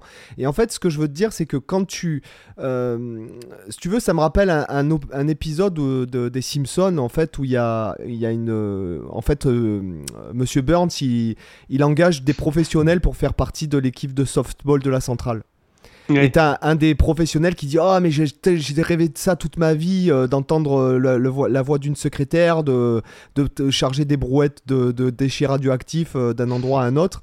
Et je comprends. En fait, j'ai cette image dans le sens où c'est pas. tu vois, moi par exemple, j'étais intermittent du spectacle pendant 20 ans, mais je retournerai jamais à l'intermittence. Et si tu veux, le problème, c'est que tu as vécu ça pendant 20 ans et que tu dis, bon, maintenant que tu en es débarrassé, tu dis aux autres, ouais, non, je veux pas y aller, etc. Mais en fait, ce qui est int- intéressant dans une vie, c'est de connaître plusieurs saisons. De pas faire tout le temps la même chose. Par exemple, nous, on le voit, par exemple, euh, moi, moi, je vois dans mon, dans mon boulot, euh, j'ai euh, j'ai- arrêté d'avoir des routines journalières. J'ai des trucs où je fais, euh, j'ai des gros, on va dire des, parce que je m'organise, pour la productivité, pour être sûr de, pouvoir faire le maximum de boulot que j'ai à faire, etc. Parce que je, suis seul, à part mon assistante et ma comptable, on va se dire, je fais tout tout seul, si tu veux. Donc en fait, c'est hyper dur. Par exemple, euh, moi je suis vraiment euh, tranquille. Enfin, tranquille, c'est pas ce que je veux dire, mais je suis séparé de ma femme et mes trois enfants depuis deux ans. Donc je vais voir mes gosses, euh, je prends l'avion, etc. pour aller les voir. Mais je suis seul, en fait. J'ai qu'à travailler depuis deux ans. Et si tu veux, et la première année, ben, ce que j'ai fait la première année, la deuxième année, je voulais plus le faire. La deuxième année, et maintenant la troisième année, ce que j'ai fait la deuxième année, je voulais plus le faire, mais je refais un peu de ce que je faisais la première année. Ce que je veux dire, ce qui est en, en fait, c'est que dans sa vie, pour avoir une vie euh, riche, pour une vie remplie, une vie où tu vis des choses, c'est penser ta vie comme, une, comme des saisons en fait. Bon bah t'as eu, la saison du salariat, bon elle a duré un peu, un peu longtemps, c'est un peu comme euh, quand t'es au pôle Nord long- et que t'as la nuit pendant six mois, tu vois. Mais, mais euh, ce que je veux dire c'est que ce qui est intéressant c'est justement de, de, de gérer, moi c'est comme ça que je, maintenant que je philosophe entre guillemets euh, ma vie, c'est-à-dire ben, je me fais une saison, voilà, je fais des saisons. Je sais que au jour- le, par jour, j'ai euh, ce que les Américains appellent the most important task. Donc, c'est ma tâche la plus importante du jour qui est à faire parce que j'en ai vraiment besoin, parce que j'ai une urgence ou j'ai un client ou j'ai un truc à faire. Donc, je, je lui réserve 4 heures de ma journée. Après, je fais un peu de l'entretien, donc ça peut être euh, créer un backing track ou euh, écrire, euh, commencer à écrire une formation, c'est ce que j'appelle de l'entretien. Et après, tu as ce que j'appelle la détente créative. Bah, si j'ai envie de pratiquer, je pratique. Si j'ai envie de créer des morceaux, je crée des morceaux. Si j'ai envie de lire, je lis. Si j'ai, tu vois. Et, et j'ai remarqué que en faisant ça comme ça, en organisant ta vie non plus en fait avec des trucs obligatoires, ah ouais, je pratique de telle heure à telle heure et je fais ci de telle heure à telle heure. En fait, tous les jours finalement, les jours sont différents, même s'ils sont sur le même euh, la même trame. Et euh, tu vois ce que je veux dire? C'est en fait, on cherche la, en fait, on se lasse vite et de plus en plus. En fait, c'est-à-dire que par exemple, nos grands-parents, ils faisaient la même chose euh, toute la journée euh, pendant 60 ans et ça les choquait pas parce que ouais. c'était comme ça. Alors que nous, aujourd'hui, notre attention, elle est euh, 10 fois inférieure à leur attention à l'époque. Ouais. Euh, c'est-à-dire qu'aujourd'hui, même tu le vois sur les contenus, euh, sur les réseaux sociaux et même sur les contenus euh, YouTube, c'est que c'est des contenus Mm. de moins d'une minute qui marchent le plus et que Ouais, les ouais. plateformes Ouais, ouais. t'in- te, te- comment dirais-je te t'incitent à créer du contenu en fait euh, tu le vois sur le taux de rétention des vidéos c'est ce qu'on disait la dernière fois je crois qu'on en parlait ensemble Mhm. Cyril c'est que moi quand Ouais, j'ai ouais. commencé euh, YouTube en 2016 j'avais un taux de rétention en moyenne de 25 minutes là aujourd'hui euh, le taux de rétention il est à 3 minutes quoi donc euh, ce que je veux Mhm. dire c'est que euh, la- l'attention humaine est de moins en moins efficiente à cause des smartphones, à cause de t'as qu'à voir. euh, euh, bon, moi j'habite au bord de la mer, en fait je fais mon jogging, etc. Mais je vois, c'est là que je croise le plus de gens. Euh, les gens que tu vas à la salle de sport ou quand je croise s'ils sont sur la plage, ils sont le nez dans leur smartphone. Tu prends, euh, je prends l'avion, euh, dans le hall de l'avion, on est deux personnes à lire un bouquin ou un Kindle. Enfin, moi j'ai un Kindle, mais et tout le reste de, l'humanité a le nez dans son putain de téléphone. Et si tu mm. veux, et je, pense qu'aujourd'hui on a tendance à beaucoup plus vite se lasser en fait. Avant, tu te lassais au bout de 10 ans d'un job. Aujourd'hui, voilà. Et c'est pour ça que je dis, il faut pas hésiter à remettre tout en question et penser sa vie en, fait en saison. Voilà. Mmh. Ouais, ouais, j'aime bien l'idée de, la saison. Ouais, ouais. Bah, c'est euh, oui, c'est des, des, tranches de vie, quoi. C'est ça. Mais... Et c'est possible aujourd'hui. Voilà. Après, je sais qu'il y, a aussi des gens, euh, bon là on s'éloigne un peu de la guitare, mais euh, il y, a aussi des gens qui aiment bien la routine. Par exemple, moi, dans les bureaux, il y a des gens qui aiment bien voyager. Enfin, moi, je, je supportais pas de, quand j'étais une semaine au bureau, avec tous les matins la même euh, bah, lever à la même heure, arriver à la même heure, bonjour machin, bonjour machin. Euh, bon, la routine me insupporté, mais il y a des gens qui ne veulent pas qu'on casse leur routine. Il y a des gens qui ont horreur de voyager parce que euh, s'ils sont pas, enfin, ça casse leur habitude, ça casse leur routine et ça les stresse. Ouais, mais après, tu sais, quand, tu, quand tu, le disais là, il y a précédemment, et je me, je me suis de suite reconnu, puisqu'on a, on est de la même génération, on a écouté les mêmes choses. Moi, je, bon, je suis seulement, moi, je suis né en 80. Euh, donc on a à peu près connu les grands axes euh, en même temps. Tu disais, ouais, moi j'écoutais Éruption toute la journée. Quand j'écoutais, faisais ça écouter à mes potes, en fait, ils comprenaient pas. Mais si tu veux, nous, en fait, quand tu pratiques un instrument euh, déjà, tu travailles énormément. Bon, c'est vrai que j'ai beaucoup lu de bouquins sur le cerveau, notamment sur les effets de la musique sur le cerveau, ou sur euh, la façon comment, comment ton cerveau se replastifie selon ce que tu travailles. Par exemple, quand tu, passes 40 euh, heures à travailler un morceau de Malmsteen, à le relever, à, à, réfléchir au doigté, etc., tu replastifies ton cerveau en fait. Si tu veux, tu lui redonnes une nouvelle jeunesse. C'est comme si par exemple tu, allais à l'étranger. Tu, tu, mal, tu Malmsteenifies ton cerveau. Voilà, c'est ça. voilà. Et en fait, tu, du coup, en fait, tu tu, stimules des parties de ton cerveau de façon différente par rapport à Monique de la Conta euh, ou, euh, ou Jean-Pierre euh, de, de, des ressources humaines. Tu comprends ce que je veux dire? Qui lui a envie de rester dans sa routine parce que de suite il se sent, si jamais on lui bouge la, salière sur la table de 5 cm, ça le choque le gars, tu vois. Donc si tu veux, il y a, y a ce côté-là où toi tu stimules ton cerveau de façon différente et en fait que tu comprennes que ces mecs-là, en fait tu peux pas les comprendre. Comme eux peuvent pas te comprendre. Tu vois oui, c'est ça. Et pourtant, là, tu vois, je te parle de trucs où j'avais 14-15 euh, ans. Hein, oui, non, mais je. T'inquiète, hein, moi c'était pareil. 20 hein. ans de guitare, mais, mais c'est marrant. Moi, je, pour moi, c'est des trucs. Euh, je me souviens, il y avait aussi un truc que je, que, qui m'avait. Euh, bah, c'était sur Passion and Warfare. Il y avait le morceau The Audience is Listening. Ouais au début, Steve Vai fait, euh, fait des, bruits de. C'est comme si la prof parlait à l'élève et l'élève, en fait, il répond avec sa guitare, quoi. Avec la wah, des intonations de voix. Moi, je trouvais ça incroyable. Et puis après, euh, il balance une cocotte funky monstrueuse. Après, il balance le gros son. Enfin, tout, tout, ce passage-là, mais je me, je me, le foutais en boucle. En, tu sais, c'est-à-dire que tu t'écoutes 30 secondes, puis tu reviens au début parce que tu t'as pas encore bien, bien digéré euh, avant de passer à la suite. Et ça, je le faisais écouter à des, à des amis, tout ça. Et et les mecs, tu, tu voyais, euh, enfin, tu voyais leur regard, il se passait rien, quoi.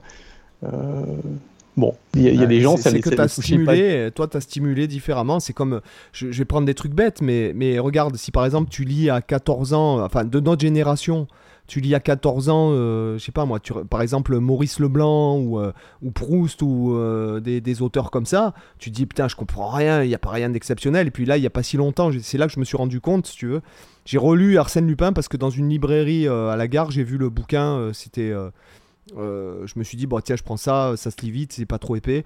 Et en fait, en lisant, avec le recul à 40 ans, je me suis dit, pouah, le gars, quoi. C'est énorme. C'est énorme, comme il maîtrise la langue française. C'est les mêmes mots que toi et moi nous employons. Seulement maîtrisés d'une façon, c'est comme Scofield quand il joue, Pat Metheny, Steve Vai, ce sont les mêmes notes, ce sont les mêmes euh, guitares, ce sont les mêmes euh, amplis. Sauf que lui, quand il le fait, bah, ça sonne pas pareil.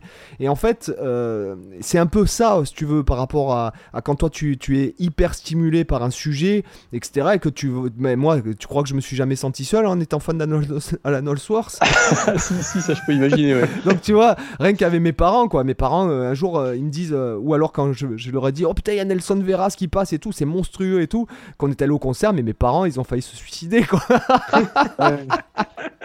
tu vois, parce que, en fait, et là, toi, tu comprends pas, mais vous comprenez pas comme, à quel point c'est énormissime et tout. Ah bah non, non, là, non, c'est fait chier. Tu vois, et en fait, toi, tu comprends pas, et en fait, tu te dis, putain, ils sont pas éveillés et tout, mais en fait, c'est simplement que toi, t'as développé ta sensibilité autrement, et que avec la sensibilité, il y a tout un tas d'autres euh, systèmes qui se mettent en route, quoi, qui se mettent en place. Alors, sur le cas Alan Allsworth, parce que ça c'est marrant, moi c'est un, c'est un truc, j'ai, je, je, re- je reconnais son, son génie, enfin bon, il est hallucinant, mais euh, je n'accroche pas à ce, tout ce qui est jazz rock. Enfin, c'est des, c'est des ambiances pour moi, c'est des ambiances un peu tristes, un peu euh, mélancoliques. euh, Enfin, c'est comme ça que j'interprète. Oui, tendu, euh, c'est ouais, c'est tendu. je n'a- j'arrive pas. Pourtant, j'ai dû acheter 2-3 CD d'Alan Allsworth. Je me suis forcé à écouter. Bon, euh, je Non, mais j'arrive je- pas. Alors là, je comprends tout à fait. euh, franchement, je comprends tout à fait. Et puis, euh, euh, ce que je te dirais, c'est que le, le problème du jazz rock, en fait, toi, tu me disais, ouais, moi j'aime bien euh, qu'il y a un couplet, refrain, euh, solo et boum, quoi, tu vois. Et en fait, Ouais. euh, le problème du jazz rock, c'est un peu, c'est un peu comme si t'étais kosovar serbe, en fait. C'est-à-dire que t'es rejeté par les Serbes parce que t'es kosovar et par les kosovars parce que t'es serbe. Tu ouais, ouais, Tu vois l'idée ouais, et en fait, c'est un peu le problème de cette musique, c'est- c'est- c'est-à-dire que c'est une musique qui, est, qui se veut tendue en fait. C'est-à-dire que si jamais tu fais, en fait, si tu- du, ja- du jazz rock ou joyeux, c'est du smooth jazz. ouais. En fait, en gros, si tu veux. Voilà, euh, c'est, c'est, euh, c'est- si tu veux, c'est l'ambiance, c'est un peu le mordor du, du truc, quoi, tu vois. Ouais, exactement. Ouais. C'est, c'est- Et, et en plus, les gens, gén- enfin, ça va un petit peu avec le physique des gens et avec le, le style. Enfin, tu vois, pour moi, le jazz rock, quand tu prends, si tu regardes Holsworth et, euh, et Frank Gambaili, tu dis, euh, t'es, pas tombé sur le. Ah bah, il, il- il s'habille pas- comme il joue, c'est- c'est, c'est c'est pas le 15 de tension, quoi. France, quoi. C'est... C'est tension quoi. Quand tu vois euh, euh, dans sa vidéo où il a le t-shirt euh, Titi rose avec Ouais, le c'est pantalon en cuir là. et les Santiago Ouais, basses. là, tu te dis, waouh. Ils, sont- mais, enfin, ils font pas rêver, voilà. mais en fait, Ils c'est avaient un malus de charisme. ouais, Oui, ouais, oui, non, oui. mais c'est c'est pareil. Ellsworth, euh, puis mais il faut savoir un truc, c'est que bon, euh, Ellsworth en plus c'était un mec qui, c'est un mec qui a pas gagné d'argent du tout, quoi, qui a vécu comme un, un misérable, pratiquement. Enfin, Ouais. Euh, c'est pas ce que, ce que je veux dire c'est pas péjoratif mais c'est c'est des mecs qui euh, ils sont incapables de, de- de gagner de l'argent en fait aussi de le gérer de Mm. tu vois comparé à des mecs euh, par exemple je, je, je sais pas de Wayne Shorter ou des mecs qui ont fait des grosses figures du jazz comme Herbie Hancock Wayne Shorter qui ont carrément une entreprise de trading euh, bon euh, mais personne Oui, le sait ça pas, ils, ils ont pas la fibre business. euh, voilà, quand tu vois tous les footballeurs, tous les mecs, tous les grosses, les, les rockstars qui ont de l'immobilier, de la marque, des actions, des trucs de vin, des les mecs dans le jazz rock, en plus ils gèrent mal quoi. Enfin, d'ailleurs de toute façon ils Ouais. feraient pas cette musique. Tu, tu vois, par, par rapport à, hum, par rapport à ça, et je repensais au, au podcast que vous aviez fait sur les, les, les 10 meilleurs guitaristes, je sais pas, Hum. euh, où, où il y a, par exemple, il y avait beaucoup de gens qui me disent Ah, mais tu parles pas de Patrick Ronda, il est génial, etc. Euh, bah moi, c'est un peu comme le- les, les gens du, du jazz rock. Enfin bon, moi j'adore la musique de Patrick Ronda. Hein. C'est pas du jazz rock pour moi. C'est, enfin, c'est... Mais euh, il a, il a pas la, la, la rock and roll attitude quoi. Bon, ok, il a les cheveux longs, il- mais tu vois, moi pour moi, ce qui, moi, ce qui m'a fait rêver dans les années 80, c'est que j'ouvrais un magazine de guitare, je tombais sur une pub d'Ibanez avec Steve Vai, avec des, euh, des, des, des bottes avec des plantes vertes qui tournent autour, euh, des, un chapeau hallucinant. Enfin, le, le, le mec avait un style, mais euh, enfin, quand t'es petit, ça, ça frappe l'imagination. Euh, Slash euh, qui jouait avec les, les jambes à 120 degrés, avec son gibus, euh, euh, enfin, avec la guitare verticale, tu sais. euh, Oui, oui. C'est des trucs qui, euh, voilà, c'est là, c'est il y a une espèce de, de, de rock'n'roll attitude que je retrouve pas chez Patrick Ronda ou chez tous les gens du jazz rock ou chez certains euh, guitaristes qui sont euh, qui sont certes très bons, mais moi j'aime bien le côté plein les yeux, plein les oreilles quoi, mais plein les yeux aussi, tu vois. Malmsteen il en fout plein les yeux, euh, Vai il en fout plein les yeux, Zach Wild il en fout plein les yeux, Patrick Ronda il en fout plein les oreilles, mais pas plein les yeux. Oui, oui, je vois ce que tu veux dire. Bah, c'est très français. C'est. C'est euh, C'est vrai que c'est pas Bah, le même rapport ouais, on ose moins, qu'aux mais on sait qu'aux pas. USA. euh, Aux USA, il y a le côté très exubérant, facile, facile qui vient facilement, quoi. C'est un peu, ça Ouais, fait ouais. partie de leur culture. euh, donc ça, ça m'étonne pas, tu vois, cette, cette différence. Ah ouais, non, mais il faut leur reconnaître ça aux USA. Ils ont, voilà, sur... Bah, c'est eux qui ont Bah, ils inventé sont, le truc. ils- en fait, ils sont beaucoup plus décomplexés. Après, t'as- finalement. t'as, Ouais. euh, tu, peux, tu peux retrouver Ouais. aussi, par exemple, on parlait tout à l'heure du G3. Bon, euh, je suis désolé, avais, quand tu avais Eric Johnson, euh, pff, c'est, le mec jouait tellement bien, mais il avait tellement. euh, euh, sur Mm. scène, c'était tellement chiant que, en fait, tu te dis, non, mais le gars, il, il est fermé comme une huître. Pourquoi il est fermé comme ça? Il est replié sur lui-même quand il joue. Euh, Bah, Bah, moi, le... typiquement, c'est le mec qui a, euh, il joue, il joue super bien. Euh, il essaie d'avoir du style vestimentaire, etc., mais c'est pas assumé. Enfin, il, est, il, a, il a ce côté timide. euh, Ouais. Je crois qu'il met aussi, on lui mettait aussi des vestes de hussard, comme, comme Jimi Hendrix. je crois. Euh, Il n'y a pas des. hein, si, si, si, si, pas des- je- sais- si, je si, sais sur, l'album où il y a Oui, Cliff euh, of Dover, oui. Ouais, mais c'est pas le mec qui va arriver sur scène en disant euh, You know what time it is It's Ouais. time to rock. Voilà. C'est Bah, tu vois, il, il vend, il vend pas du rêve comme Steve Vai Voilà. qui arrive avec sa triple guitare sur scène. C'est vrai Bah que moi, ouais. le, le premier DVD du G3 que j'avais vu, c'était justement avec Eric Johnson. Et en fait, quand j'avais vu la pochette de, euh, du DVD où tu vois les trois, euh, les trois guitaristes, bon, moi j'adorais déjà euh, Satriani, j'avais des DVD de Satriani et compagnie. J'aimais déjà bien le personnage de Vai. Puis quand j'ai vu en fait euh, la photo de, de Johnson que je connaissais pas du tout, et d'ailleurs c'est un guitariste à part Cliff of Dover, c'est le seul morceau de lui que Ouais, je sais, ça, j'ai ouais. jamais rien écouté d'autre.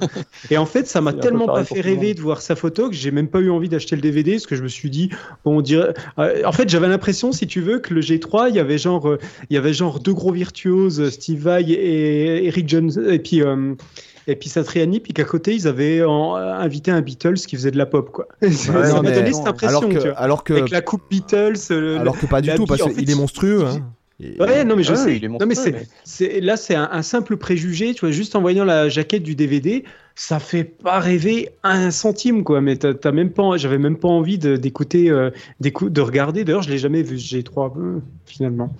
Mais il y a, y y un fait de société, je trouve, qui est intéressant, c'est que donc avant, euh, quand il n'y avait pas Internet, etc., on avait accès, à- enfin les, les gens maîtrisaient complètement leur image, c'est-à-dire qu'on voyait des, des pubs dans, le, dans les magazines, etc., mais ils restaient hyper mystérieux. On les entendait jamais parler dans des interviews, on les on les filmait pas en concert euh, où on voit que finalement il rate une note euh, parce que quand il sortait Mm. une vidéo c'était toujours parfait. Et aujourd'hui, tout ça, c'est un peu démystifié parce qu'aujourd'hui, euh, Malmsteen, euh, moi, j'ai vu des photos qui traînent où il est bourré, il bouffe un hamburger euh, comme un gros porc dans un, dans, dans, dans, dans un troquet. Euh, bon, ça, ça, ça démystifie un peu. Il y a, il y a moins. avant, le visuel était parfaitement contrôlé. Ouais, il y avait une toutes aura. les images qu'on avait de Steve Vai, de Slash, etc., c'était des trucs qui faisaient rêver.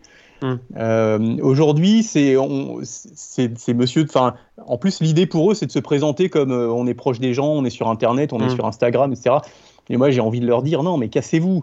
Euh, vous êtes des idoles, vous devez rester des stars inaccessibles. Si vous commencez à dire salut les gars, bienvenue sur ma chaîne, tu vois, comme Malmsteen dans son studio, tu sens qu'en plus il y a un mec qui le pousse à faire ça. Enfin, on a l'impression que pff, il fait ça parce qu'on a dû lui dire bon, écoute, maintenant le business c'est ça, il faut que tu fasses la promo de ton nouveau Mediator euh, sur une vidéo. Mais ça, ça, ça démystifie un peu le, le- Mm. ça déstarifie un petit peu quoi. Un Bah après, tu vois, là-dessus, je sais pas si, si c'est totalement le cas pour tout, parce que, en fait, ça, ce côté-là, tu le retrouves sur euh, pas mal de la jeune génération, justement, avec les réseaux sociaux, Instagram et compagnie, où il y a énormément de contrôle de l'image. Alors, peut-être pas dans le domaine, tu vois, forcément de la guitare, mais quand tu regardes de manière plus générale, il y a, pas mal la jeune génération qui est sur un contrôle de l'image absolu, où en gros, sur les réseaux sociaux, faut donner l'impression d'avoir une vie qui est, meilleure que ce qu'elle est réellement, que tout soit parfait, que la moindre photo soit contrôlée, qu'il y ait le bon angle vu, la bonne lumière, qu'il y ait un yacht derrière, qu'il y ait, les bouteilles de champagne, qu'il y ait les filles à moitié à poil, les super bagnoles, machin. Euh, Enfin, tu vois que tout est contrôlé vraiment à l'extrême pour, justement créer une, forme de mystère. Je pense que ça a basculé sur un autre domaine, tu vois, et peut-être sur d'autres générations aussi et sur d'autres aspects que, que la guitare. Mais encore que même la, même la guitare, euh, Seb, il en parlait tout à l'heure avec le côté Instagram, où t'en as qui accéléraient leurs vidéos, euh, que- que- qui se sont fait choper pour ça, là où c'était clairement fake, où euh, tu vois, il y a, il y a tout ce côté où, on- où ils essaient de paraître parfaits, que la moindre prise soit parfaite, comme si finalement ça c'était leur niveau, euh, genre de tous les jours, je me lève en slip, je m'assis sur la chaise, ouais. je te sors ça euh, sans, sans, sans avoir joué de la guitare avant, tu vois. Et euh, il y a un peu ça, je trouve quand même malgré tout. Oui, oui, bah, peut-être que ça va évoluer aussi, tout ça. euh, Parce que je pense que le, le manque de contrôle de l'image, ça, leur- ça leur est un peu. euh, Ça leur, est un peu, ça leur porte préjudice un peu. euh, Ouais, ouais. le- tu vois, par exemple, euh, voilà, un mec qui croise Malmsteen dans la rue, il va le filmer, alors que le mec, euh, il est encore bourré de la veille, euh, il est pas coiffé, et, et, et là, tout d'un coup, tu, tu, tu, quand t'es un ado, enfin bon, à, à nos âges, ça, mais quand t'es un ado, tu, Mm. tu idolâtres tellement, enfin, euh, c'est, c'est- enfin les, les stars, le star system, ça s'adresse surtout aux ados, quoi. C'est le, enfin, marché des, c'est surtout un marché d'ados. C'est, l'âge où tu mets des posters de tes idoles dans ta chambre et euh, et ton idole, quand tu la vois, euh, quand tu la vois bourrée en fin de soirée sur Internet, euh, bon. Alors peut-être qu'effectivement ils recontrôlent un peu leur image après. Enfin, c'est vrai qu'on est dans le culte un peu du contrôle de l'image, mais il y a une étape qui a été ratée, c'est que pendant un moment quand même, euh, toutes ces stars-là, elles sont déstarifiées parce que euh, elles sont Oui. filmées de partout, par tout le monde, et, euh, et c'est trop difficile à, à contrôler. Ouais, c'est pour ça que je disais que ça touche surtout les jeunes générations qui, c'est justement, avec ceux qui, qui deviennent des stars via Instagram, tu vois, pas les stars qui existaient avant Internet, mais plutôt celles qui le deviennent celles- grâce ah à oui, Internet. celles tu qui vois. deviennent maintenant. euh, voilà, c'est ouais. plutôt Ouais, dans ouais, ce sens-là où du coup, eux, ils retrouvent une forme de contrôle sous, une autre, sous un autre aspect. Et effectivement, ceux qui existaient bien avant Internet, bah, il y, a, y a aussi le fait de bah, la transition sur tout ce nouveau monde qui va ultra vite. Je trouve qu'encore Steve Vai s'en sort vachement bien de ce point de vue-là. Euh, parce que lui, il maîtrise bien tous ces aspects-là. Il reste toujours vachement classe. Euh, Enfin, je sais pas, il y a un truc où tu vois que le mec, il est pas déphasé avec le monde dans lequel on vit, tu vois. Ouais, ouais. Déjà, il, a, deux fils. le mec est, Il a deux fils qui ont la vingtaine Oui. à peu près. En Ah ouais, bah après, il a, Ouais. il a des gamins aussi, Malmsteen, par exemple. Ah ouais Il me semble. hein. Il me semble, non? Ouais, il, a pas, ouais, il, a, il a- il a un il a- fils. il a un fils euh, et une fille, je crois. il, a, plus- il a plusieurs gamins. Donc, tu vois, ça pourrait être euh, aussi. euh, euh, c'est pas que les gamins, je pense, c'est vraiment Steve Vai qui, qui en lui, je pense que même s'il avait zéro gamin, Steve Vai, il serait tel qu'il est aujourd'hui, tu vois. Ça change rien, Vai, on, sent que c'est un mec brillant à tous les niveaux, quoi. Voilà, Euh, exactement. Musicalement, euh, Ouais. intellectuellement, enfin, euh, tu sens qu'il il laisse rien au hasard dans tout ce qu'il fait. Il est bon. Enfin, c'est. Bah, de toute façon, il suffit de voir comment il a été recruté par. Zappa hein, pour voir à quel point il, est- il était brillant. Là, il te retranscrivait, il te retranscrivait les impros de, de Zappa, etc. Des Black trucs Page, euh, monstrueux. non, c'est pas ça. Euh, L'histoire, c'est qu'il a retranscrit euh, The Black Page à la guitare, en fait. Et il a envoyé en démo à Zappa. Ouais. Oui, voilà, Voilà. je- effectivement. Et dans Alors, les ça, albums, dans les de Zappa où tu trouves Steve Vai, il est marqué Impossible Guitar Parts. Oui, c'est ça. Voilà, Ah, je, donc. je sais euh, pas si vous avez vu sur la. Il y, a- il y a un gars qui a sorti un documentaire d'une heure et demie sur Steve Vai, qui est incroyable. Ah, C'est, euh, C'est en quoi plusieurs parties. Là, c'est sur des 0-30 ans. C'est sorti il y a quelques jours. hein, Je l'ai vu. euh, il l'avait annoncé. Ah ouais. C'est sorti il y a 2-3 jours. J'ai vu ça sur la page Facebook euh, Steve Vai Club, euh, Fan Club, un truc comme ça. D'accord. Mais une heure et demie où il a vraiment fait une recherche documentaire de tout un tas de photos, de- d'anecdotes, de, trucs euh, qu'on savait pas. Enfin, moi j'en ai appris pas mal. Euh, et et c'est vraiment très très bien fait. C'est à voir. sur euh, YouTube voilà. C'est sur YouTube, ouais. Il faudrait que je retrouve le, le lien. Alors, Ouais, le- ça m'intéresse, ça doit. quand, quand vous allez sur YouTube, alors déjà, vous allez voir ma chaîne. et après, vous allez voir. euh, euh, De toute façon, ta chaîne est en description depuis le début du podcast. Ah ouais. Non, parce que je me disais, j'ai même pas fait de pub pour ma chaîne euh, qui s'appelle euh, Guitar Hero Factory. Si, Voilà. ben, j'en ai parlé, moi, justement. Ah non, façon, on a parlé au ça- début, Ça sera, oui, dans le, d'accord. ça sera dans le titre. Ok. Bon, voilà, par contre, ça fait un gros blanc si tout le monde recherche sur YouTube. Alors, on se retrouve dans une heure et demie, on regarde les, le truc. Et puis... Et euh, donc euh, maintenant, alors je pense qu'on peut passer à la section lifestyle après 1h22 minutes 30 18 de podcast. Alors la section lifestyle, je t'explique vite fait, c'est en fait, il faut que tu nous parles de quelque chose qui n'a pas forcément un rapport avec la, la musique, mais euh, un livre que tu as apprécié, un film que tu as aimé, ou un album, ou euh, un morceau peut-être qui aurait pu changer ta vie, ou euh, un plat délicieux, ou une séance de sport, ou une technique... je sais pas moi, de high kick malstinienne, un truc qui te fait plaisir. Euh, non, je. Ah oui, alors ça, j'aurais. Il faudrait que je réfléchisse un peu avant, mais bah, moi, je, moi, l'autre activité qui me fait, euh, que j'aime bien, c'est la, c'est la peinture. Enfin, c'est la- l'art, euh, la- l'art pictural. Mhm. Euh, voilà, les. Par exemple, moi, l'endroit où je me sens le mieux dans le monde, c'est les musées. Voilà. C'est un Ah truc oui, quand je rentre vrai, dans un musée, j'ai des frissons. Je sais pas, Ouais. c'est. C'est incroyable, j'ai l'impression de passer une porte spatio-temporelle, quoi. T'as l'impression d'être coupé du temps, en fait. Ouais, il se, pa- il se passe un truc, mais j'en ai des frissons et j'ai l'impression d'être euh, surexcité, quoi. Tu vois, l'idée de. Voilà, la semaine dernière, j'étais pour le, pour le, le- le boulot, je couvrais un salon à Amsterdam. Bon, je me suis échappé deux heures pour aller au Rich, je sais pas comment on le prononce, le Rich Museum. Hum. Euh, bon, c'est un truc, ça me, ça me, ça me fout des, ça me fout des frissons. Enfin, je pourrais, j'ai l'impression de planer, quoi. Je suis, voilà, je, je suis flying in a blue dream, quoi. Ouais. Et- T'as des peintres que tu recommandes justement des, euh, pour- à découvrir? Euh, bah, je pense que les, les peintres, bon, euh, déjà tout le monde, tout le monde connaît les principaux peintres. hein. Je pense que je vais rien, je vais rien apprendre si je parle de, de Rembrandt, de, de, de- de- c'est moi. Alors moi, j'aime bien, par exemple, euh, j'aime bien, euh, bon, j'aime bien les impressionnistes évidemment. Mhm. Là, là ré- récemment, j'ai découvert des trucs qui sont très, qui- très intéressants, mais euh, c'est euh, Bonnard, Vuillard, c'est toute une espèce de post-impressionnisme. Euh, mais après, la, la peinture, c'est un peu comme la musique, il faut toujours placer ça dans son contexte parce que, euh, Oui. Oui, bien sûr. Ouais. parce que euh, il y a un moment, on peut pas refaire ce qui a été déjà fait avant pendant Oui. des, euh, pendant, pendant des Oui, ça a un sens dans la période où c'est apparu. Donc, euh, on peut être un peu réticent à tout ce qui est. euh, Alors moi, je, je suis pas du tout peinture moderne. moi, le, le carré blanc sur fond blanc, ça m'intéresse pas du tout.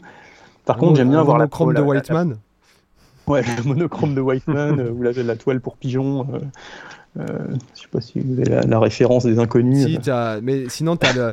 est-ce que- C'est Kuntz? Non, euh, c'est Kuntz. Ouais, Jeff Koons avec les ballons, le- les, enfin, les chiens, les ballons, les machins. il y a oui, Manzoni, la- la- la- le déchet de l'artiste de Manzoni, la mère d'artiste. Ah oui, oui, il chie dans, il chie dans les boîtes. Ouais, ouais, ouais, c'est Mais ça. on, on sait pas si c'est une vraie merde euh, parce que du coup, si, il si, faut- parce que ça fuit. euh, non, non, si, si, c'est- Non mais si, avait- j'avais lu un truc récemment euh, par rapport à, à ça où on ne sait pas si c'est réellement et en fait il faudrait ouvrir les boîtes pour vérifier mais si tu ouvres les boîtes ça fait perdre la valeur en fait à, à l'œuvre. Non, mais moi j'avais entendu justement qu'il y avait eu une boîte qui avait fui et que c'était vraiment de la Ouais. merde. Ouais, même c'est Ah, ça. Mais bien sûr, c'est ce ça que je après, est-ce que est-ce que c'est est-ce que c'est la sienne? Faudrait faire des je sais pas des tests d'ADN ou encore peut-être dans la merde on trouve des ADN d'un peu tout ce que t'as bouffé, je sais pas.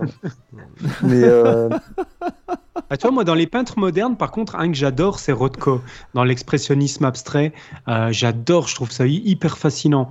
Alors, c'est vraiment de l'abstrait, mais je trouve que c'est pas genre juste un monochrome, quoi. Il y a, il y a vraiment un, un travail sur les couches, euh, parce qu'il travaille beaucoup sur de la, des, des multiples couches de transparence, etc. En termes de peinture, c'est, c'est, c'est vachement, Ouais. vachement beau à voir.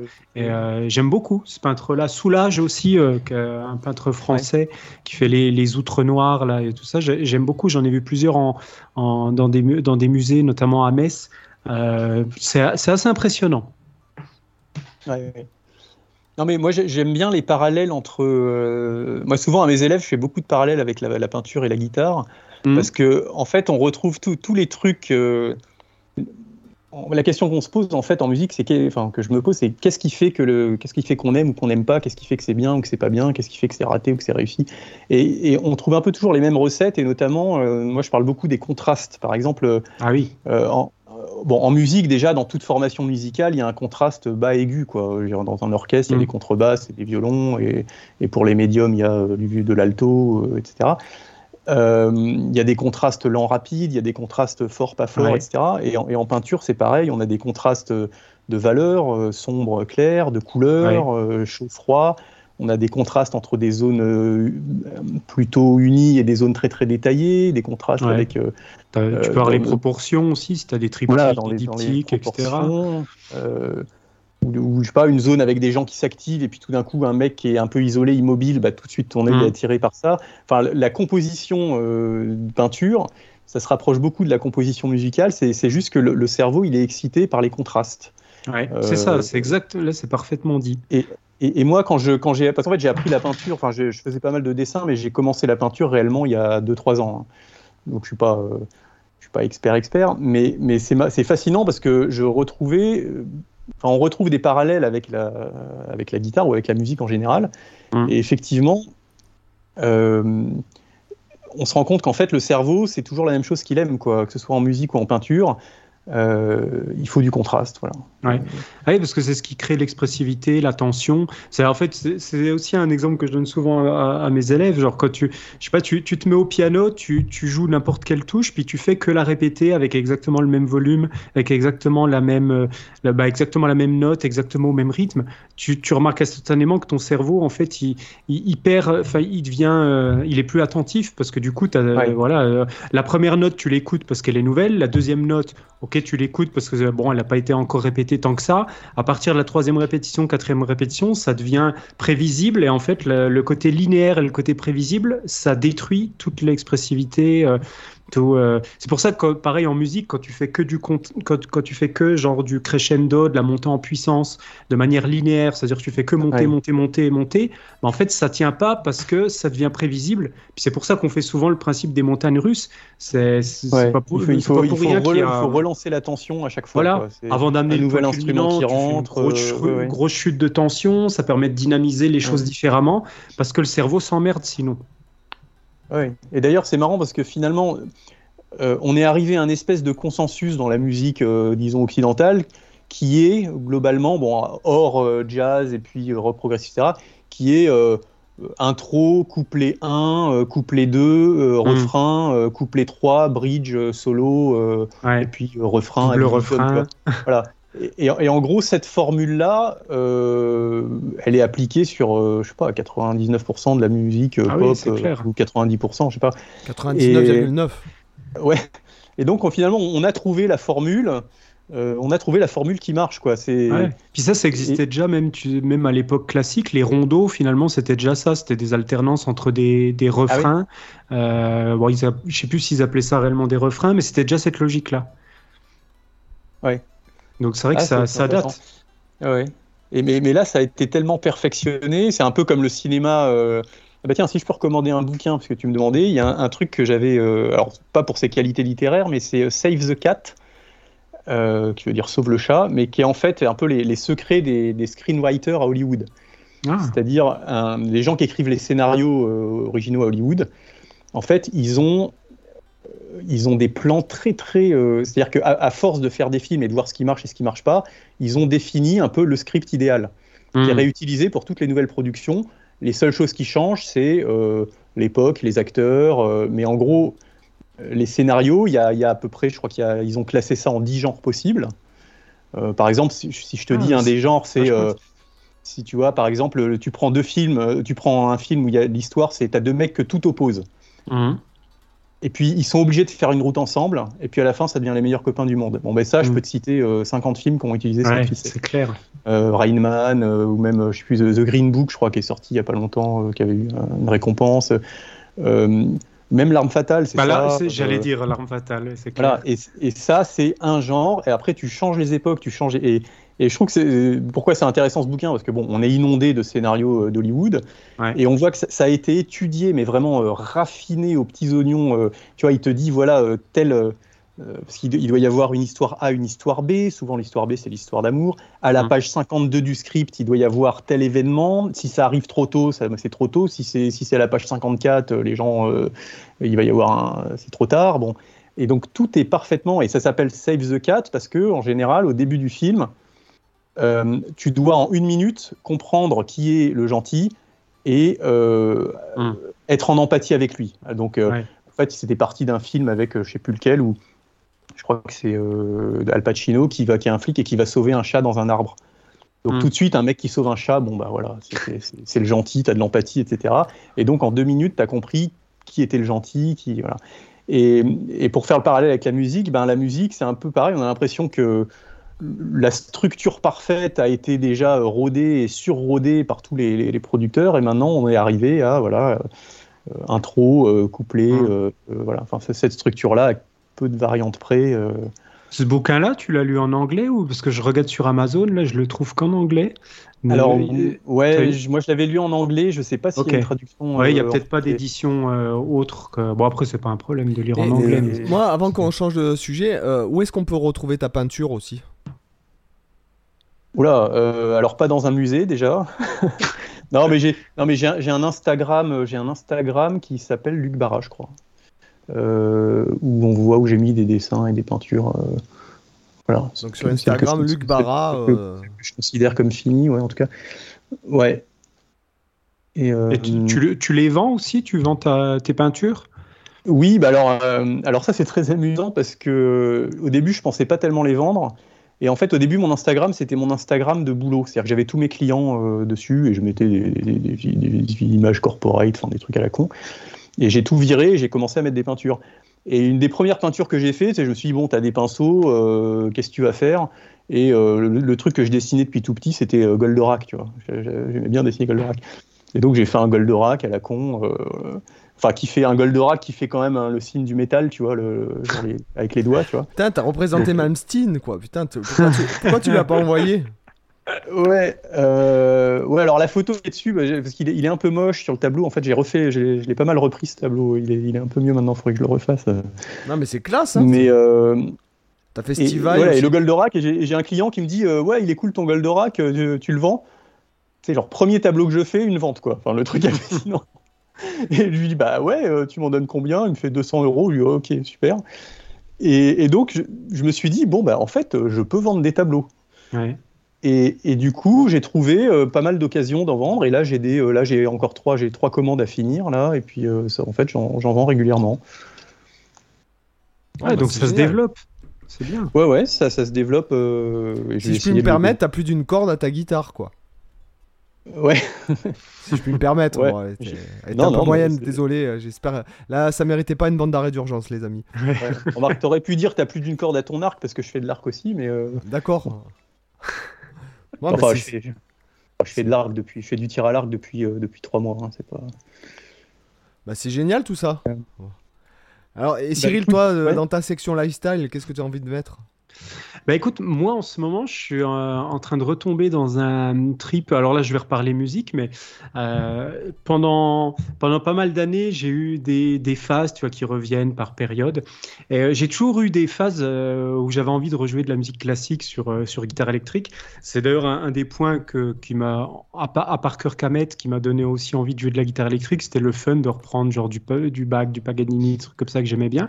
Puis là, en ce moment, j'ai l'envie. Alors, je le, je le fais pas forcément parce que je me dis ça va être beaucoup de temps pour pas grand chose, euh, que ça va pas m'apporter forcément grand chose euh, du point de vue business ou autre. Donc, euh, même si personnellement ça m'apporterait du point de vue musical, etc. Mais, mais je vais peut-être quand même le faire. C'est que je veux reprendre certains morceaux, notamment il y a la toccata de Bach que j'ai dû la retranscrire genre 50 fois ce morceau dans toute ma vie de, de gratteux.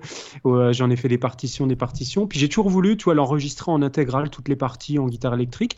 Et j'ai envie de le faire, un petit challenge. J'avais fait la même chose avec le, euh, avec le, Vivaldi euh, sur les quatre saisons, par exemple. J'avais l'envie de faire l'intégralité des quatre saisons, un peu à la Ulyssian ah Ross, euh, en version guitare électrique, en son clair, tu vois, pareil pour la toccata, en son clair. Mais, donc c'est des petits challenges qui m'intéressent comme ça, parce que récemment j'avais repensé que ça serait bien que je me remette un petit peu dans les doigts les caprices, certains caprices de Paganini. Mais là j'ai vraiment, je sais pas, j'ai envie de rejouer un petit peu de Bach. bah, c'est toujours les mêmes, c'est le 5 L16 quoi, et le 24. Le 1, j'avais été tâté aussi un petit peu, mais j'ai pas été très loin dessus. C'était surtout le, 5. À l'époque, le, 24, je l'avais bossé à la guitare classique, donc c'est infiniment plus dur qu'à la guitare électrique. Euh, le 5, il est infernal aussi en, guitare classique. Et le 16, je l'ai jamais testé en classique, mais uniquement en électrique. Donc voilà, j'ai envie de me, me ramuser un petit peu là-dessus. Peut-être le Caprice 24. Ouais, gros challenge. Euh, le 24, c'est pas celui que, joue Steve Vai sur. Euh, si, ouais, c'est une sorte de variation un petit peu. C'est pas textuellement les mêmes parties, mais, effectivement, c'est une grosse, grosse inspiration, effectivement. Ouais. Puis oh, le 24, il est pas si difficile en réalité quand tu regardes. Je trouve le 5 bien plus difficile que le 24 par exemple. Parce que le 24 finalement c'est une logique thème et variation, donc il s'apprend plus facilement parce que tu peux bosser vraiment ça comme des micro-sections, comme des refrains, des couplets. Et du coup, et c'est toujours la même harmonie derrière, euh, premier degré, cinquième degré, etc. C'est toujours la même, la même logique, donc tu, tu le mémorises plus facilement. Et en plus c'est très mono, euh, monotechnique, c'est-à-dire voilà, tu vas avoir la variation en octave, tu as la variation en harmonique, tu as la variation en arpège, tu as la variation en gamme, tu as, la variation harmonisée à la tierce. Tu retrouves finalement une logique qu'il applique dans chaque euh, variation, donc il s'apprend plus facilement. Donc voilà, ça, me dit bien, mais en priorité, ce serait vraiment la toccata de Bach que, j'adore. Euh, c'est un, de mes morceaux de classique préférés. donc voilà, j'ai envie de m'amuser un petit peu là- là-dessus et il faut vraiment que je me bouge le cul pour, euh, me remettre déjà dans la transcription, refaire les doigtés. Parce que en fait, j'étais retombé en, toi, en triant mes disques durs. J'avais récupéré une, euh, c'était la thèse d'un, étudiant qui avait fait une retranscription intégrale des 24 euh, caprices de Paganini pour guitare 7 cordes. Puis voilà, en retombant sur le, le PDF, ça me, j'étais retombé aussi sur d'autres PDF que j'avais glanés sur Internet il y a une dizaine d'années, où il y avait aussi des retranscriptions de Bach, justement, de la fameuse toccata. J'avais comme ça plusieurs transcriptions pour guitare électrique.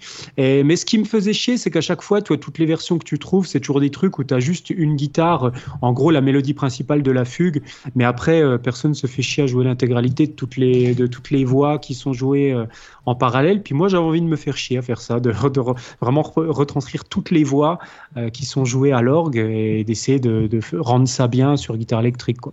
Donc voilà, un petit challenge personnel que je sais pas quand je vais entamer, mais qui me trotte dans la tête en ce moment. Mmh. Bah, formidable. Ah, moi, j'ai pas- projet. j'ai- j'ai j'ai rien à vous raconter en la section lifestyle. Là. Je suis, euh, j'ai bon, j'ai dû lire depuis le dernier épisode, j'ai dû p- lire peut-être 40 livres. Euh, mais euh, voilà, j'ai rien à raconter, franchement. T'as plus de 40 lifestyle en fait. T'as rien à raconter ou ça sera trop long? Non, c'est ouais, ça. ouais, enfin, rien de rien de nouveau en tout cas, voilà. Parce que euh, non, mais ça fait, euh, je sais pas, on a fait 60 là, je crois que c'est le 77e épisode, il me semble. Ouais. Du podcast. Et puis c'est la troisième saison, donc tu, tu, tu ouvres la troisième saison.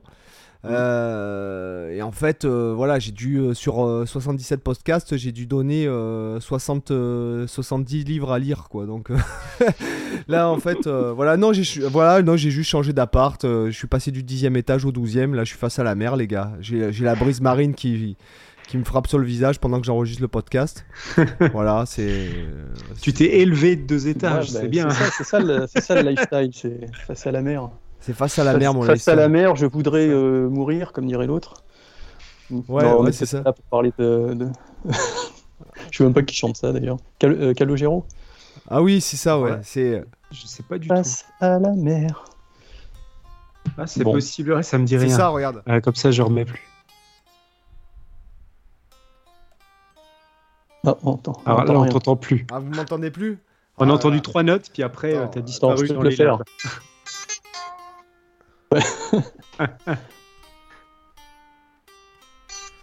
On choisit ni son origine ni sa couleur de peau. Comme on rêve d'une vie de château, on vit le ghetto. Mettre les coups du cours, euh, je sais plus après ce qu'il dit. Oh putain, la fin de podcast en, euh, qui part en loose. ah ouais, non, c'est clair, putain. Comment c'est. C'est c'est, alors, euh, c'est Calogero si et si- Passy. Si vous voulez vous marrer, euh, à propos de lifestyle, il y, a une- il y a une chaîne YouTube que j'avais créée. J'avais, fait des, des morceaux de rap et j'avais enregistré un clip euh, où je. Où l'idée c'était de dire euh, ouais tous les tous les rappeurs qui vous plaignaient d'avoir une vie de merde, euh, moi je bosse dans une euh, moi je bosse dans l'entreprise et c'est vraiment la merde quoi. Enfin, c'est ça la vraie merde. Enfin, J'ai sorti trois morceaux dessus et donc la je crois que la chaîne je crois que ça s'appelle MC Cull One. Bon, c'est une chaîne il y a un morceau quoi. MC K E L O N E un truc comme ça. Ouais. Et euh, bon, c'est enfant du One Seven. Voilà. Ok. Ok. on s'était un peu marré à faire ça. Enfant du One Seven. Ouais. Et et- et- et il y, a des- il y a des paroles qui dénoncent vraiment, quoi. C'est hyper engagé. Mais One Seven, comment tu l'écris? O-N-E, plus loin. Ah, d'accord. D'accord, en C'est- lettres. C'est parce que je suis, je suis né dans le 17e arrondissement. Enfin, j'ai grandi dans le 17e arrondissement. Ok. Ouais, ouais. enfant du, du One Seven. Voilà, c'était un, un petit, un petit délire euh, presque parodique, mais pas tant que ça. Bon, Bah, Attends, bah, euh, je te trouve pas en fait. Parce que, Euh, après, il faut que je puisse le mettre dans le. Je le mettrai dans la, dans la description, la chaîne. ouais, je sais pas si c'est très Ouais, à faudrait- propos. Non Il y a des petits solos de guitare, hein, mais euh, euh, c'est enfant du One Seven tiré MC MC KEL ONE. Enfin MC espace KEL espace ONE. Avec une image en, une image en 4 tiers euh, de l'époque. Ah, non, non, C'est ça que tu, que tu revois. Bah, au pire, tu nous, tu nous feras. Ouais, tu m'enverras le un lien. Ouais, tu T'as le m'en- lien. Ouais, Ce sera peut-être plus simple. Donc, on te retrouve sur ta chaîne, euh, sinon sur Guitar euh, Hero Factory. Sinon, Ouais, Voilà. ouais. Voilà. Guitar Bah, Hero Factory. Est-ce que tu as un site internet? Euh, non, non, j'ai pas de site internet. Alors pour la, pour la, aussi pour la peinture, on peut te retrouver sur Instagram euh, juste à Luc Barra. Donc euh, voilà. Ouais, ouais, ouais. Et puis bon, j'ai une chaîne YouTube, euh, j'ai un Facebook Guitar Hero Factory, mais qui est- et un Instagram aussi Guitar Hero Factory, mais qui rapporte pas grand chose par rapport à la chaîne YouTube. Mm. Enfin, qui, qui n'apporte pas grand chose, qui rapporte rien, mais euh, qui n'apporte en termes de, de, de- de contenu, euh, c'est surtout la chaîne. Bah, après, moi je Ouais. trouve qu'il vaut mieux. euh, tu veux que je te dise, il vaut mieux que. euh, Enfin, moi, les réseaux sociaux, moi, Facebook, euh, j'ai. Enfin, moi, j'y crois plus à, à tous ces trucs. Pour moi, c'est ce qui. Ça tue l'humanité, en fait. Je- euh, Facebook, Oui, bah, euh, Instagram, Ouais. euh, bon, voilà. Je préfère que les gens se dirigent vers le contenu euh, euh, à valeur ajoutée, quoi, en fait. Mm. Oui, oui. En fait.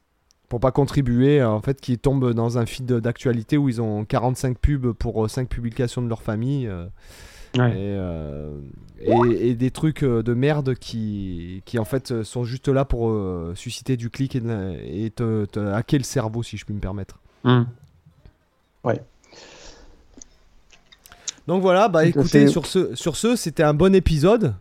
Ouais. Voilà. Eh ben, On se dit merci. ça à chaque fois, donc c'est bien. Donc euh, bah écoute, on te remercie bien d'avoir euh, d'être venu euh, pour, pour Bah, cet ça m'a- épisode. ça m'a ça m'a fait plaisir. Bah écoute, nous ça nous a fait plaisir aussi. Donc, Merci à vous. Merci. Premier Ah, je épisode de la envoyer- saison numéro 3 quoi. Je t'ai envoyé ouais. le lien dans la conversation. euh, Ah oui. D'accord. Ouais, Je mettrai en description pour les gens qui, qui veulent. Oh, c'est peut-être pas la peine. ça. c'est- c'est- ça, ça- ça risque de.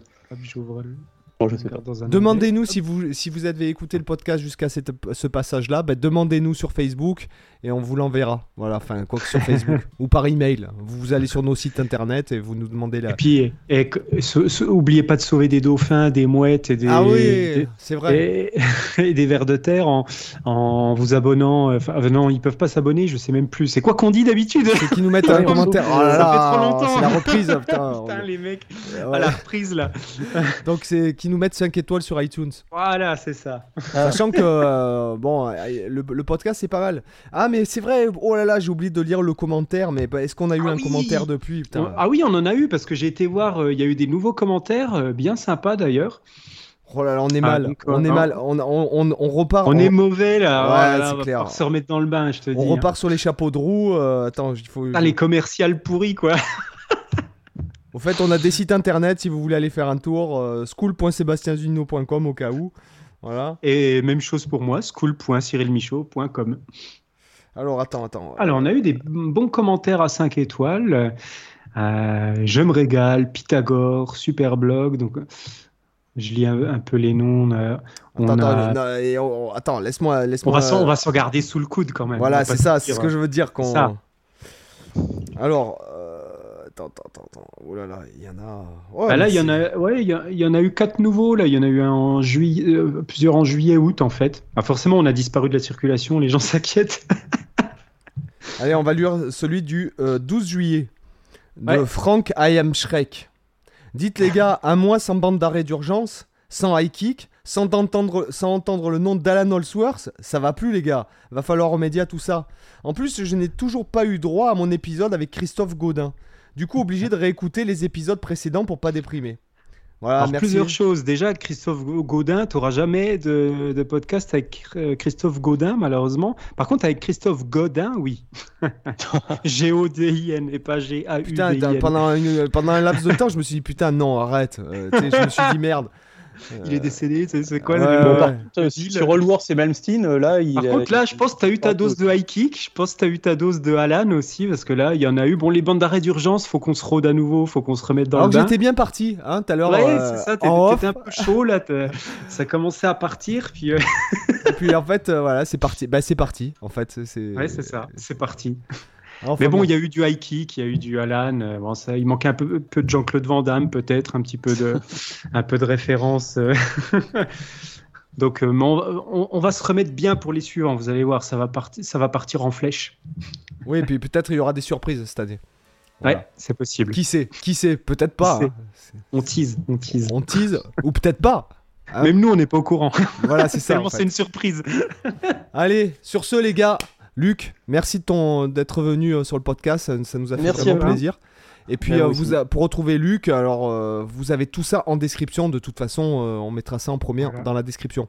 Allez, Voilà. bye bye, ciao. Ciao. Au revoir.